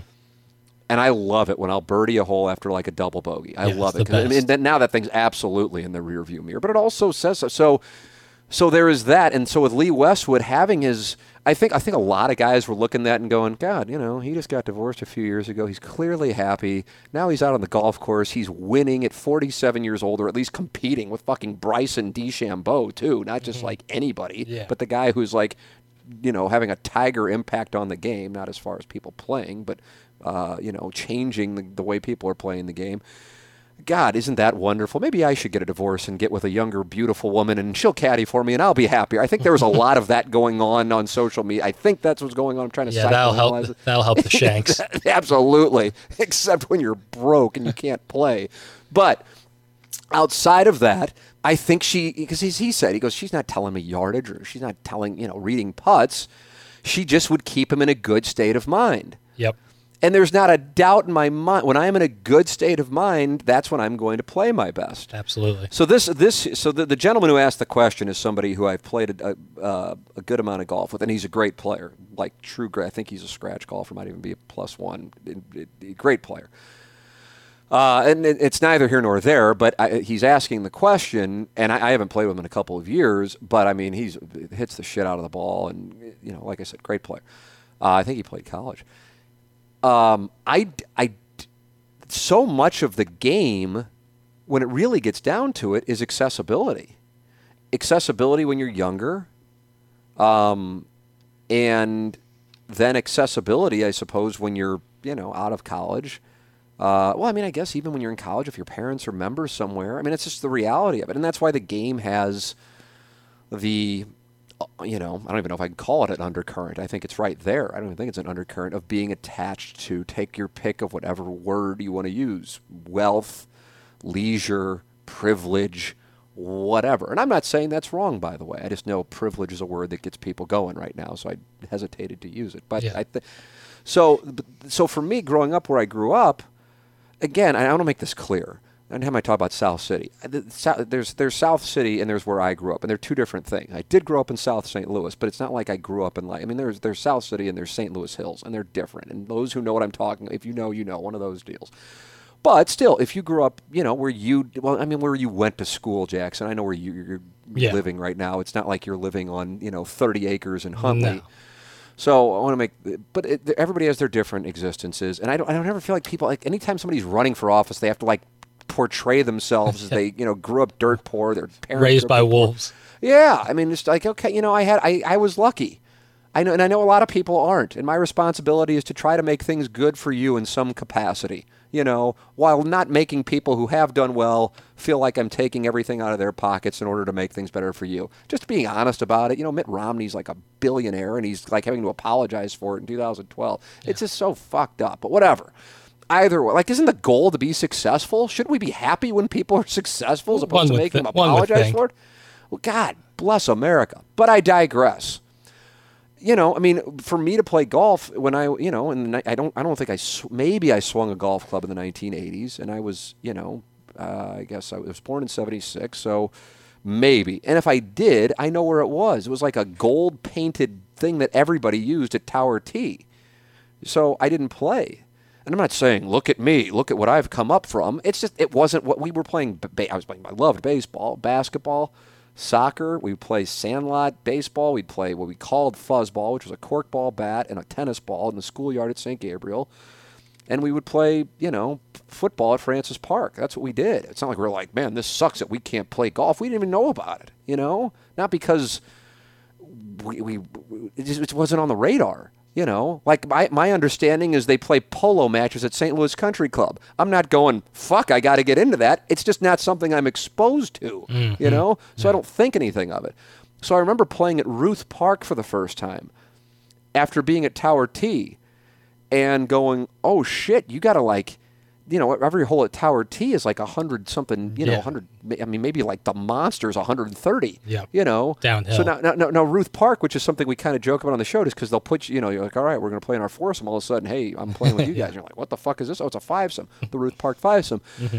But for us in the early 1990s, when I'm like 16 years old, that was real golf, mm-hmm. which I'm sure some people are laughing at as they hear. But I'm just telling you my background. And again, it's not to say, look what I came up from, because I grew up a okay, totally fine. I mean, I'm obviously I'm fucked in the head, but that's nobody's fault but my own. so that's what I grew up with. So I, I didn't. And you know, and I'm, I'm already in high school at that time, and there are guys in the golf team, and I'm like, man, these guys, you know, you know, the- these guys are, you know, but they grew up with the game. And that's not their fault, and it's not my fault. I didn't, but that's everybody plays basketball, everybody plays baseball. Mm-hmm. I think everybody plays soccer, so it's a different situation. Yeah. And then I got into, but I remember in college, I barely ever played. And I remember guys would go play, and I go, I don't want to play. And I don't know when I got into it. So I mean, now we're talking about. And I cer- I remember my girlfriend's dad in Little Rock. So now we're at 23 years old. Was like, hey, you want to play? Because they, they lived on a, a, a country club in Little Rock. Um, he's like, hey, you want to play? And I'm like, oh, I don't really play. And I get just like he's just like super disappointed. I'm like, yeah, I don't really play. I have no interest in playing either. Um, so I don't know when I got into it. I have no idea, but it had to be when I was in my mid to late 20s. And then I joined junior membership, not super expensive, but hate if you want, Norwood Hills Country Club in 2004. So I was into it then. I got into it then, but it was, you know, it was, you know, I'm 27 ish, 26, 27. And it was, I, I really got into it. And then I stopped right in 2004 because I started playing poker. And that was it. So that's as much golf I played up until picking up the game, really truly picking it up in 2016. And I say that because it bothers me, not because I didn't have opportunity or any of that stuff. None of that stuff. None of the socioeconomic bullshit that comes with it. It's because I think I'm decent at it for not really playing, and I hate the fact that I didn't play because I think I could be decent. Mm-hmm. you know, this is going to come on. I hate telling the story. I told my wife, and she's like, "Well, that's really kind of a shot," and she, and then on top of it, she didn't believe it. But I'm going to say it, Jackson, and I might even ask you to edit it out afterwards because I know it's going to come off the wrong way. Mm-hmm. But I'm going to do it. This is a bold moment in podcast history, just because it's like inviting hatred, which I just try to just do these things and then get done with it and then go hang out with my family. So I'm consciously, it's like why I don't tweet. It's like I, you know, it'd be probably good for me financially if I did, but I just don't want to deal with the bullshit, so I just don't. So I, I so the, the the the place where I'm playing while I'm down in Jupiter um, is a place where like I saw um, Mozeliak there. It's a place the Cardinals have a relationship with, and um, and Dan McLaughlin and I played there together. Me and Raby play. I think it was me, Raby, and McLaughlin actually last year played there. Uh, the head pro is a Cardinal fan, not from uh, not from St. Louis, but from Tennessee. And you know the Cardinal you know, fan base can be all over the place. Yeah. And uh, it turns out he played the Monday qualifier with Wellington when the, when Wellington played the Monday qualifier for the Honda Classic. So he's a legitimately good player, and he would have. He got to the. This wasn't the Wellington year, but he made it to sudden death for the four spots in a Monday qualifier for the Honda years ago. I mean, this is because Jimmy Walker won the PGA in I think 2013 with Jimmy Walker, and they went to a sudden death hole. He pars it. Walker rolls in a birdie, and Walker makes the spot. Walker's on the PGA Tour even now, even though he hasn't played well in years. And it's just that's the way that these guys live. When I was playing with Naegel, he's like the difference between the golfers who are the top 100 in the world and then 100 and 1,000 are there's a huge difference between the top 100 and 1,000, but there's not much of a difference at all between 101 and 1,000. Yep. You know what I mean? Yeah. And it's it's kind of like uh, on that day, were you on? Basically, on that day was your putter on because they're all going to be on in regulation about the same amount. And distance is the thing that can change the whole world if somebody's hitting a wedge in versus a you know six iron. But you know, and so we were bullshitting about that, and he's just like, yeah, you know, I mean, it, so he's he's still a good quality player. You don't lose that. And so I've wor- I've been working with him on especially my short game. And so since he knows McLaughlin, we go out. Well, actually, it was a rainy day, and so he had me inside on the simulator. And he goes, he's showing me videos. I don't really know what to say. He goes, I guess you could hinge when you're at the top. He goes, but I really don't have anything to change with your swing. And he goes, I don't know what's going on. And I go, what do you mean? He goes, you just have a really good swing, and you say you, you, you you're a six handicap. And I said, yeah. And he goes, okay. He goes, I, I said, I said, dude, it's not, it's not necessarily that stuff. I said, my short game is so horrible. I said, it'll blow your mind. The fact that I got down to a four handicap with the short game that I have is a mathematical phenomenon because it just, it's it's terrible. I mean, it's terrible. Jackson, I assure you, if you and I had a chip off, not that I'm in some other world and you're in another world, mm-hmm. there's no doubt in my mind you beat me. And especially when you're chipping off Bermudas, you know, from living Yeah, in, fuck. in the Gulf, it's a different deal than, Yeah. than what we have in St. Louis. But whatever, still, you can learn it. And then we get out there, and then he's, he had me alter one thing, and now I'm chipping, and everything's within not everything, but 90% of the balls are within five feet of the cup. And you know, at that point, you're certainly got a you know probably 75% chance of getting up and down if you're doing that. And he goes, okay. He goes, I've been around. He goes, I know what's going on. And I go, what? And he goes, he goes, my guess is you're like a plus three or four, and you and McLaughlin got together and said, let's get lessons, and we'll fuck with them, and we'll video it. And and he goes, I there's he goes, you're, he goes, you're just fucking with me. And he goes, I've been around, and it's funny. And he goes, I get it, but I go, dude, I go, I go, honestly, I'm partially complimented because you think that my swing is that good, and I don't all. I said that's that's that's lovely, Eh, but it also is kind of insulting because the truth is I really am a six, and it's really frustrating if you truly think I'm a plus as far as my swing mechanics, and I'm that shitty as far as when I get out on the golf course that I really am. As of this morning, by the way, because I posted a score yesterday that was an 89, uh, a 6.8 handicap. And he goes, he goes, he goes, uh, he goes, you're hustling. And I go, oh, dude, I'm telling you, I'm not. I, when I go out on the golf course, I'm not playing with anybody. You're playing for money down here. I'm out here with my three year old. I'm not playing with anybody. I'm trying to get better because I think I probably could be better, but I just know I don't really score that well. And he goes, he goes, he goes. There's no way. So I, as I said, I think at the beginning of the podcast, I had the guys, uh, some of the guys from Mungenast down, and we played on uh, Friday, I think, if I'm not mistaken. And we get done, and I and I had said to him, I said, "Yeah, this pro here, he's a great guy. He's really is like he's a plus human being." I go, but he gives me shit. And there was a there was a member member event, and I think one of the reasons why he didn't want me to play is because he's worried that I'm sandbagging. Yeah. He's gonna get called a sandbagger. Yeah, and he's going to have that. I, I mean, it, you know, it's, I'm, I'm not an official full member or anything like that. I want to make that clear. It's just where I'm playing while I'm living down here. Um, so there's that. So it's not like I'm a full member, but but he, I think he thinks deep down, he's like, I can't have you playing in this thing. He goes, as a six. He goes, that's, I, but I'm, I'm like, I really am. I, the last thing you want attached to you in golf is being a cheater. The absolute last Uh, thing. Yeah. Sandbag or even a vanity handicap, which is somebody who's carrying a handicap, you know, like that they say that they're a three, but they're really like an eight. That kind of shit. You just don't want. You just want it. It is what it is, and whatever it is, it is. You know. Yeah. So we get done playing, and, they were kind of laughing about the fact that I'm like, and here you guys saw it. I just I just shot an 85. I mean, you know, that's that's within the realm of being a six to seven handicap. We get done, and he's pulling in, you know, he's pulling into where we are, and he goes, "What'd you shoot?" And I go. 85. He goes, bullshit. I go, I I'm telling. And then one of the guys, uh, Clayton, actually, from Mugga, goes, because I can vouch for it. He shot an 85. I'm like, yeah, I don't know what to tell you. I don't know.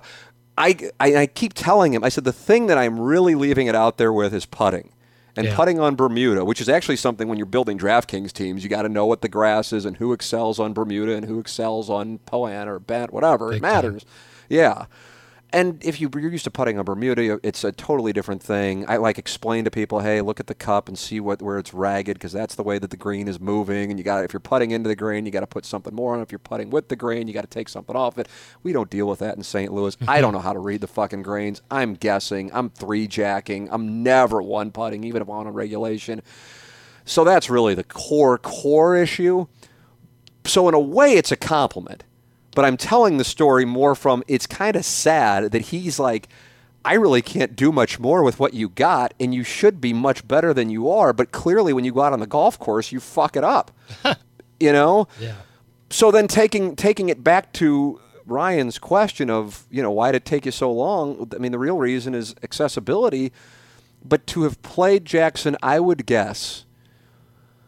I'll say on the high side, just for the sake of it, 10 rounds of golf, most of which were scrambles, in between 2005 and two, in July of 2016.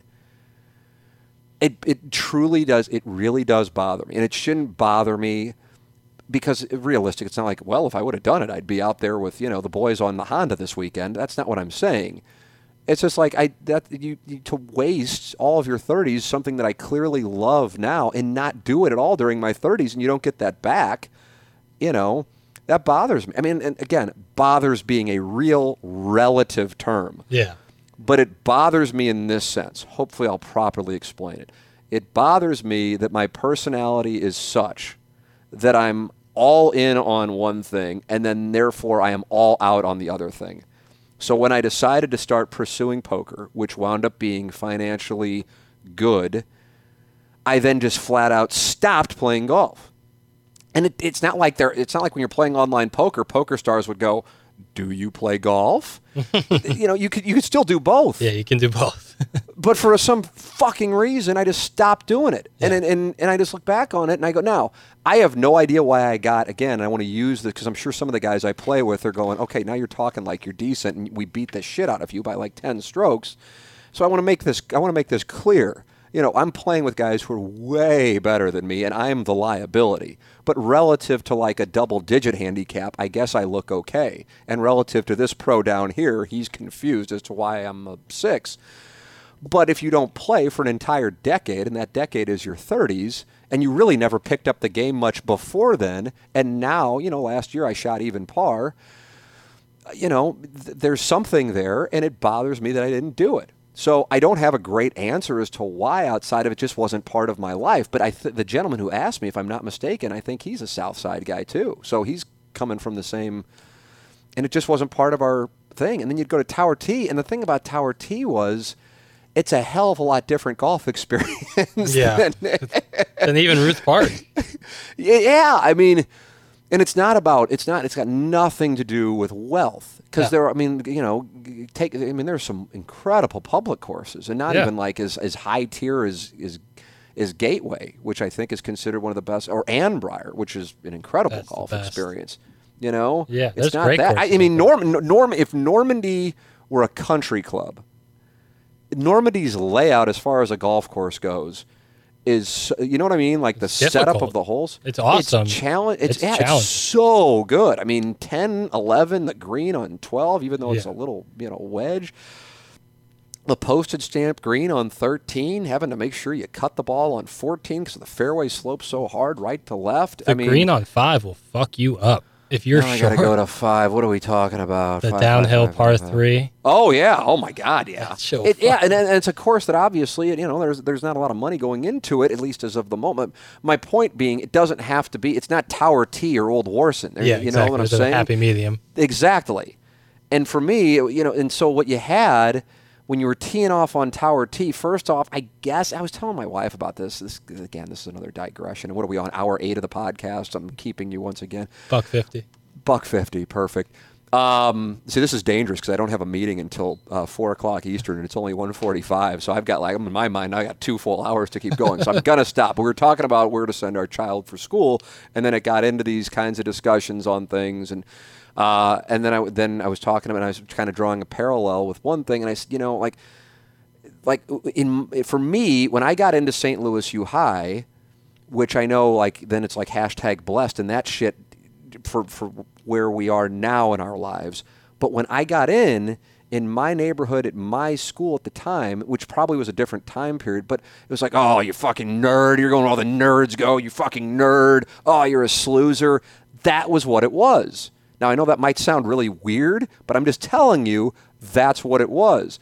And I think golf kind of had the same connotation for a portion of my peer group at the time. Because when you would tee off at Tower Tee on Heege Road, if you didn't get motherfucked in your backswing by somebody yelling "four" or "fuck you," it was a you ran good that day. Yep. That was just kind of part of the deal. This is this is real. Now this is you know the, the late '80s, early '90s, whatever was going on. Just telling you that's the way. So it wasn't really like I mean, you know it was topless golf, and you know I mean it was Yeah. it was a different different experience. Oh, and I played at Triple Lakes. That's the place I would play too with my my dad and my uncle and uh, my buddy Dr. Jack Neerman.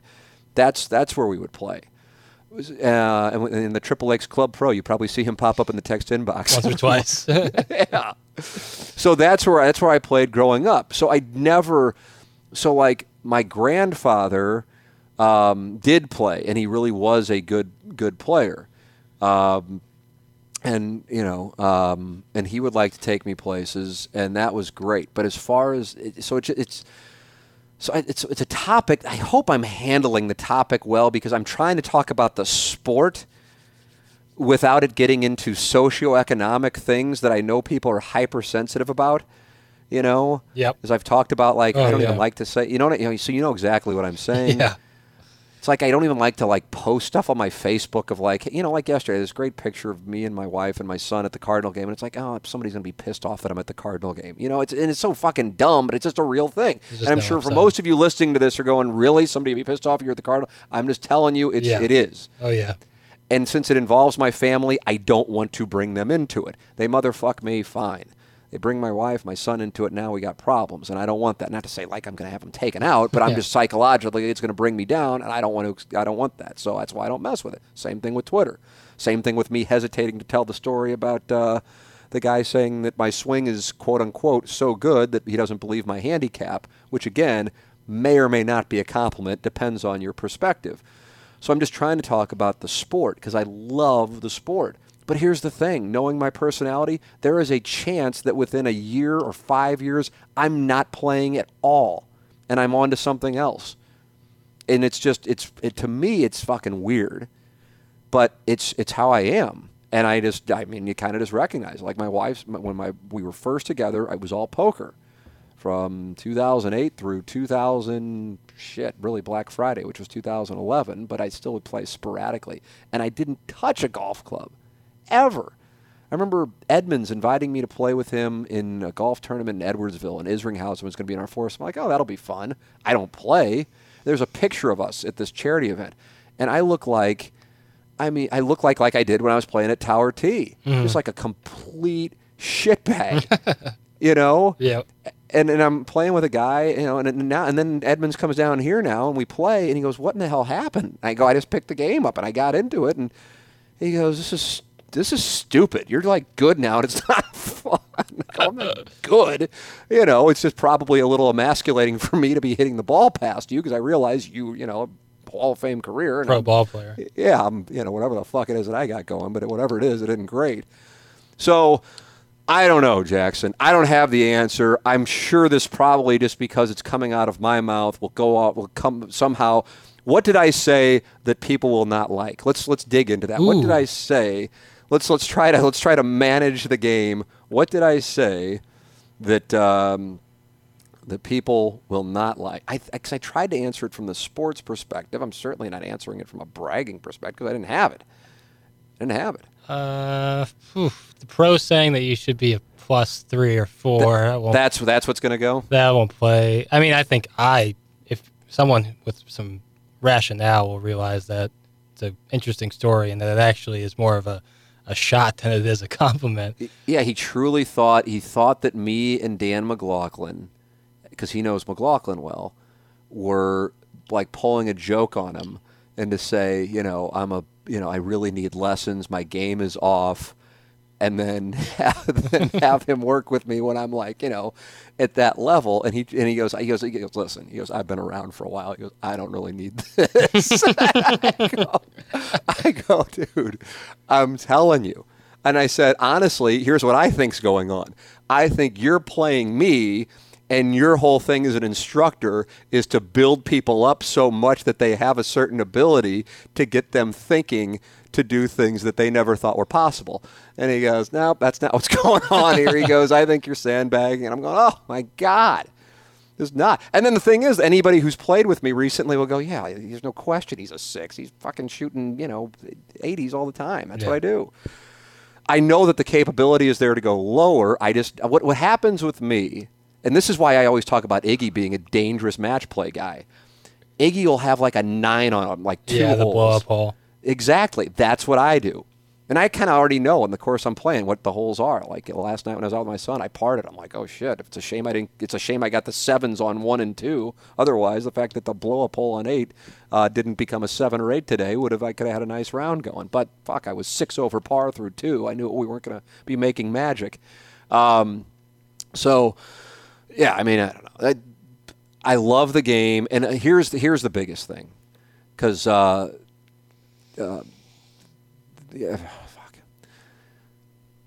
A person I know who who um, would would come off as a name drop if I said it, and so it's not intended to be. So I'm not going to go there because I've already given people enough fuel. Uh, goes, what happened with you in poker? And now you're all into golf. And I go, I don't know. I just I just got I, for whatever reason I couldn't play it online. And then you know once you're married and you have a kid, to sit in front of your laptop and play 10 hours of poker if you if you run good that's just not you can't do it you know and on top of it it's kind of an isolating hobby you know you know because you're sitting there and you're and then on top of it you're probably going to get blown up even if you do the right things you can get it in with pocket aces and lose to pocket tens and the 10 hours just were a waste and that's not really great psychologically and he goes, Yeah, I think you've probably picked up the, the better hobby now. And I would agree, because now you're actually out there with people. And even if it's only my son, at least it's my son. I'm out there with my son. It's the greatest thing in the world, much less socially with people. So I love it. And I and that's what that's what bothers me about the uh, about the thing that I didn't play at all in my 30s, like for real, like less than 10 rounds. So, I don't know. I hope I answered the question. Long, long, long answer to why did it take you so long to play golf? Should we leave in the thing about the pro saying your swing, you're plus three or four? Yeah. He actually said plus four. I've just let the plus three to soften it. I think it's a great story, and I think it should stay in there. If You people- just want you just want to watch No. the, the you just want to watch, watch the the- hell break loose. No, if people are really going to be thinking like that, you're you you've prefaced it like three times saying that this is not like a to something to brag about. It's more of a shot. If he if I if he would have said like, "Oh, you could be a 2, I'd be like, "Okay, I get that. I could see that. I could see I could actually see that." But I'm not looking at my swing. It's not like I'm a bomber, you know. Yeah. I don't think I don't think there's anything. I don't think there's anything. But it, to me, it's it'd almost be the equivalent of I, like like like let's say the, okay, we're talking about two different things here clearly. But people right now are going, "What the fuck's wrong with Rickie Fowler?" Mm-hmm. And people are going, you know, if Rickie Fowler never wins a major, which is the way it's trending right now, I think a lot of people would go, man, that guy had everything and he didn't get it done. Something must have been off. So that's how I view it. Not that I have. Not, again, we're not comparing me and Rickie Fowler, but that's why it's to me more. And he wasn't. He were just bullshitting. More underhanded than more of a compliment. It's like you must be doing something really wrong when you get out on the golf course if you have a swing that should be, you know, producing better results. So if you look at Rickie Fowler, and in my podcast with Adam Long last year, he talked about how he, you know, was playing against him when he was a kid, and you'd just be like, "Holy shit, this guy's in another world." And you know, I think Adam has won more recently on the PGA Tour than Rickie has. Yeah, shit. You know, Yeah. And Adam, I think, would be the first one to tell you. You know, Adam's just kind of happy being in. If he can hover around top 50 in the world, he's happy. Rickie's out of the top 50 for the first time in his career, first time in a long time, and everybody's going, "Oh my God, this guy is. He might be on his way out." It just depends on what your ability is, and so you, the, the tag you don't want is best player to have never won a major, because then it's like, oh, he's a choker. You know, that's the issue. At least that, that that's how I take it anyway. Best player to ever won a major is a guy who can't get it done, even though he's got all the ability in the world. So, you know, who's the best player not win a major right now? Action Jackson. Is it actually Lee Westwood? Either him or Finau. Yeah, Finau. See, see, that's the thing. Finau's got that going right now, and I, th- I, I am more bullish. I mean, not a, not a real bold statement, but I am certainly more bullish on Tony Finau winning a major than Rickie Fowler. 100%. Not even a question. Because I think, I think, I think Fowler might have a thing when he's in the lead. Yeah. You know, And it's I, a certain remember type when he won the. Honda in '17, and there was a bunch of shit with golf media about Johnny Miller kept talking about, well, you know, Rickie with the lead. He just throughout the day, basically saying it. Yeah. It's like you can't say the word yips, you can't say the word choker. Perfect game. Yeah, you know, and he's and that was kind of like being implied throughout the whole thing. So it's like, yeah, I've kind of noticed, like when Fowler was it when Reed won the Masters, Fowler was like charging from behind. It, it- in other words, if he's going to win a major, he's going to have to do it in that fashion. As Yeah, kind of linger around and then and then on yeah, exactly. Sunday make a push. That's the thing. That which is a different way to win. hmm Different You than like what I how mean? Tiger did it for years, where he would have the lead by Thursday and hold it. Absolutely, it's a different thing. I think DJ kind of had that with him until he won at Augusta, even though he had Yeah, won. You know, he showed that big time in 2015 at the U.S. Open. right the bounce back. Yeah, Um, or wait, or 2015. That's That was Chambers Bay. But It then he was won in 2016, right? exactly. Yeah, Yeah. at the Pennsylvania course. Yeah. Is that Oakmont? Yep, Oakmont. Nurse? Yep. So, so anyway, I don't know. Whatever. People fucking. I, I, I'm trying to be. What I'm trying to do here is be honest. Yeah. That's what I'm trying to do. Here it is. Here's the reality. Do I think I have the ability to be a plus four? Absolutely not. I truly do not. I, I, I, I think I, I just it's not even it's not even on my radar to be a plus four. And anybody I've played with who is around a scratch or better would laugh at the idea of me even having the conversation seriously. They would laugh at it, as would I. Do I think I can get down to a two? Do I think I can get to a scratch maybe? Yes, I do. But plus four, you are in another stratosphere in that in that world. So let me make that clear. The point of telling the story, the point of telling the story is something I do when I'm out on the course is obviously fucking terrible, and I have no idea what it is. That's the problem. I have no idea what it is. I don't know if it's in my head. I have no idea. But clearly, which means I need to get Lee Westwood's fiance on my bag, and then the next thing you know, Jackson, Yeah, yeah, we'll be right getting the green jacket ready. be, get up and they'll be fitting the the 42 short green, green- green jacket. Yeah, he wasn't playing anywhere, and now Masters champion. Um, all right, I've got more, but my God, what have we done? We've done two hours, but we didn't do one last week, and I was loaded for bear. Plus, when I have the house to myself, it's on. It's I mean, it's dangerous. It's dangerous for you when we didn't do one last week, and I have the house to myself. Um, the leaf blower settled down. Somebody asks a golf question, and it gets me going. You have a golf question, and um, essentially, essentially, you know, whatever you want to call it. But the, the Chris Harris, have you watched the Chris Harrison 15 minute interview with Rachel Lindsay? I will do that. Uh, For real. I've not asked anybody to do it because it's it's just it's awful television. It's horrible. Yeah. But you'll watch it and you'll go, "Oh my god, this guy's like career is over because of this? Holy shit." And then you'll be like, and so she was mad at him, but she was like laughing with him and agreeing with him throughout the interview. I just I mean, Oh, yeah. It gets those two things. Oh, that'll get me going. And then you got the guy writing in about the lesbianism thing, but I couldn't follow the damn story. Had I been able to follow the whole story, I would have been out of my mind. But I couldn't follow the story. All I know is there's a hen house and there's a third hen, and we can't figure out who the third hen is Yep. at the hen house. Yep. Uh, yeah, so email in anytime you want. T McKernan at InsideSTL.com. Questions, comments, erotic stories. Action Jackson and I doing questions from the audience here on the Tim McKernan Show from the HomeLoanExpert.com studios on the Inside STL Podcast Network. Peloton, let's go. This holiday, with the right music and the right motivation from world class instructors, We're going to pick it up a notch. It's the holiday season. you might just surprise yourself with what you're capable of. Work out to thousands of live and on demand classes, from running to cycling to yoga. Try Peloton risk free with a 30 day home trial. New members only, not available in remote locations. See additional terms at onepeloton.com slash home dash trial. Peloton, motivation that moves you. As an Alliant Energy representative, I really enjoy helping businesses save. Today, I visited a business that asked for a free energy audit. After walking through their facility, I let the customers know how much money and energy they could be saving. Plus, I gave them an action plan detailing how to improve their energy efficiency. I showed them how they could save even more with rebates from Alliant Energy on equipment upgrades. If you are interested in saving energy and money, schedule a free energy audit at alliantenergy.com/energy audit.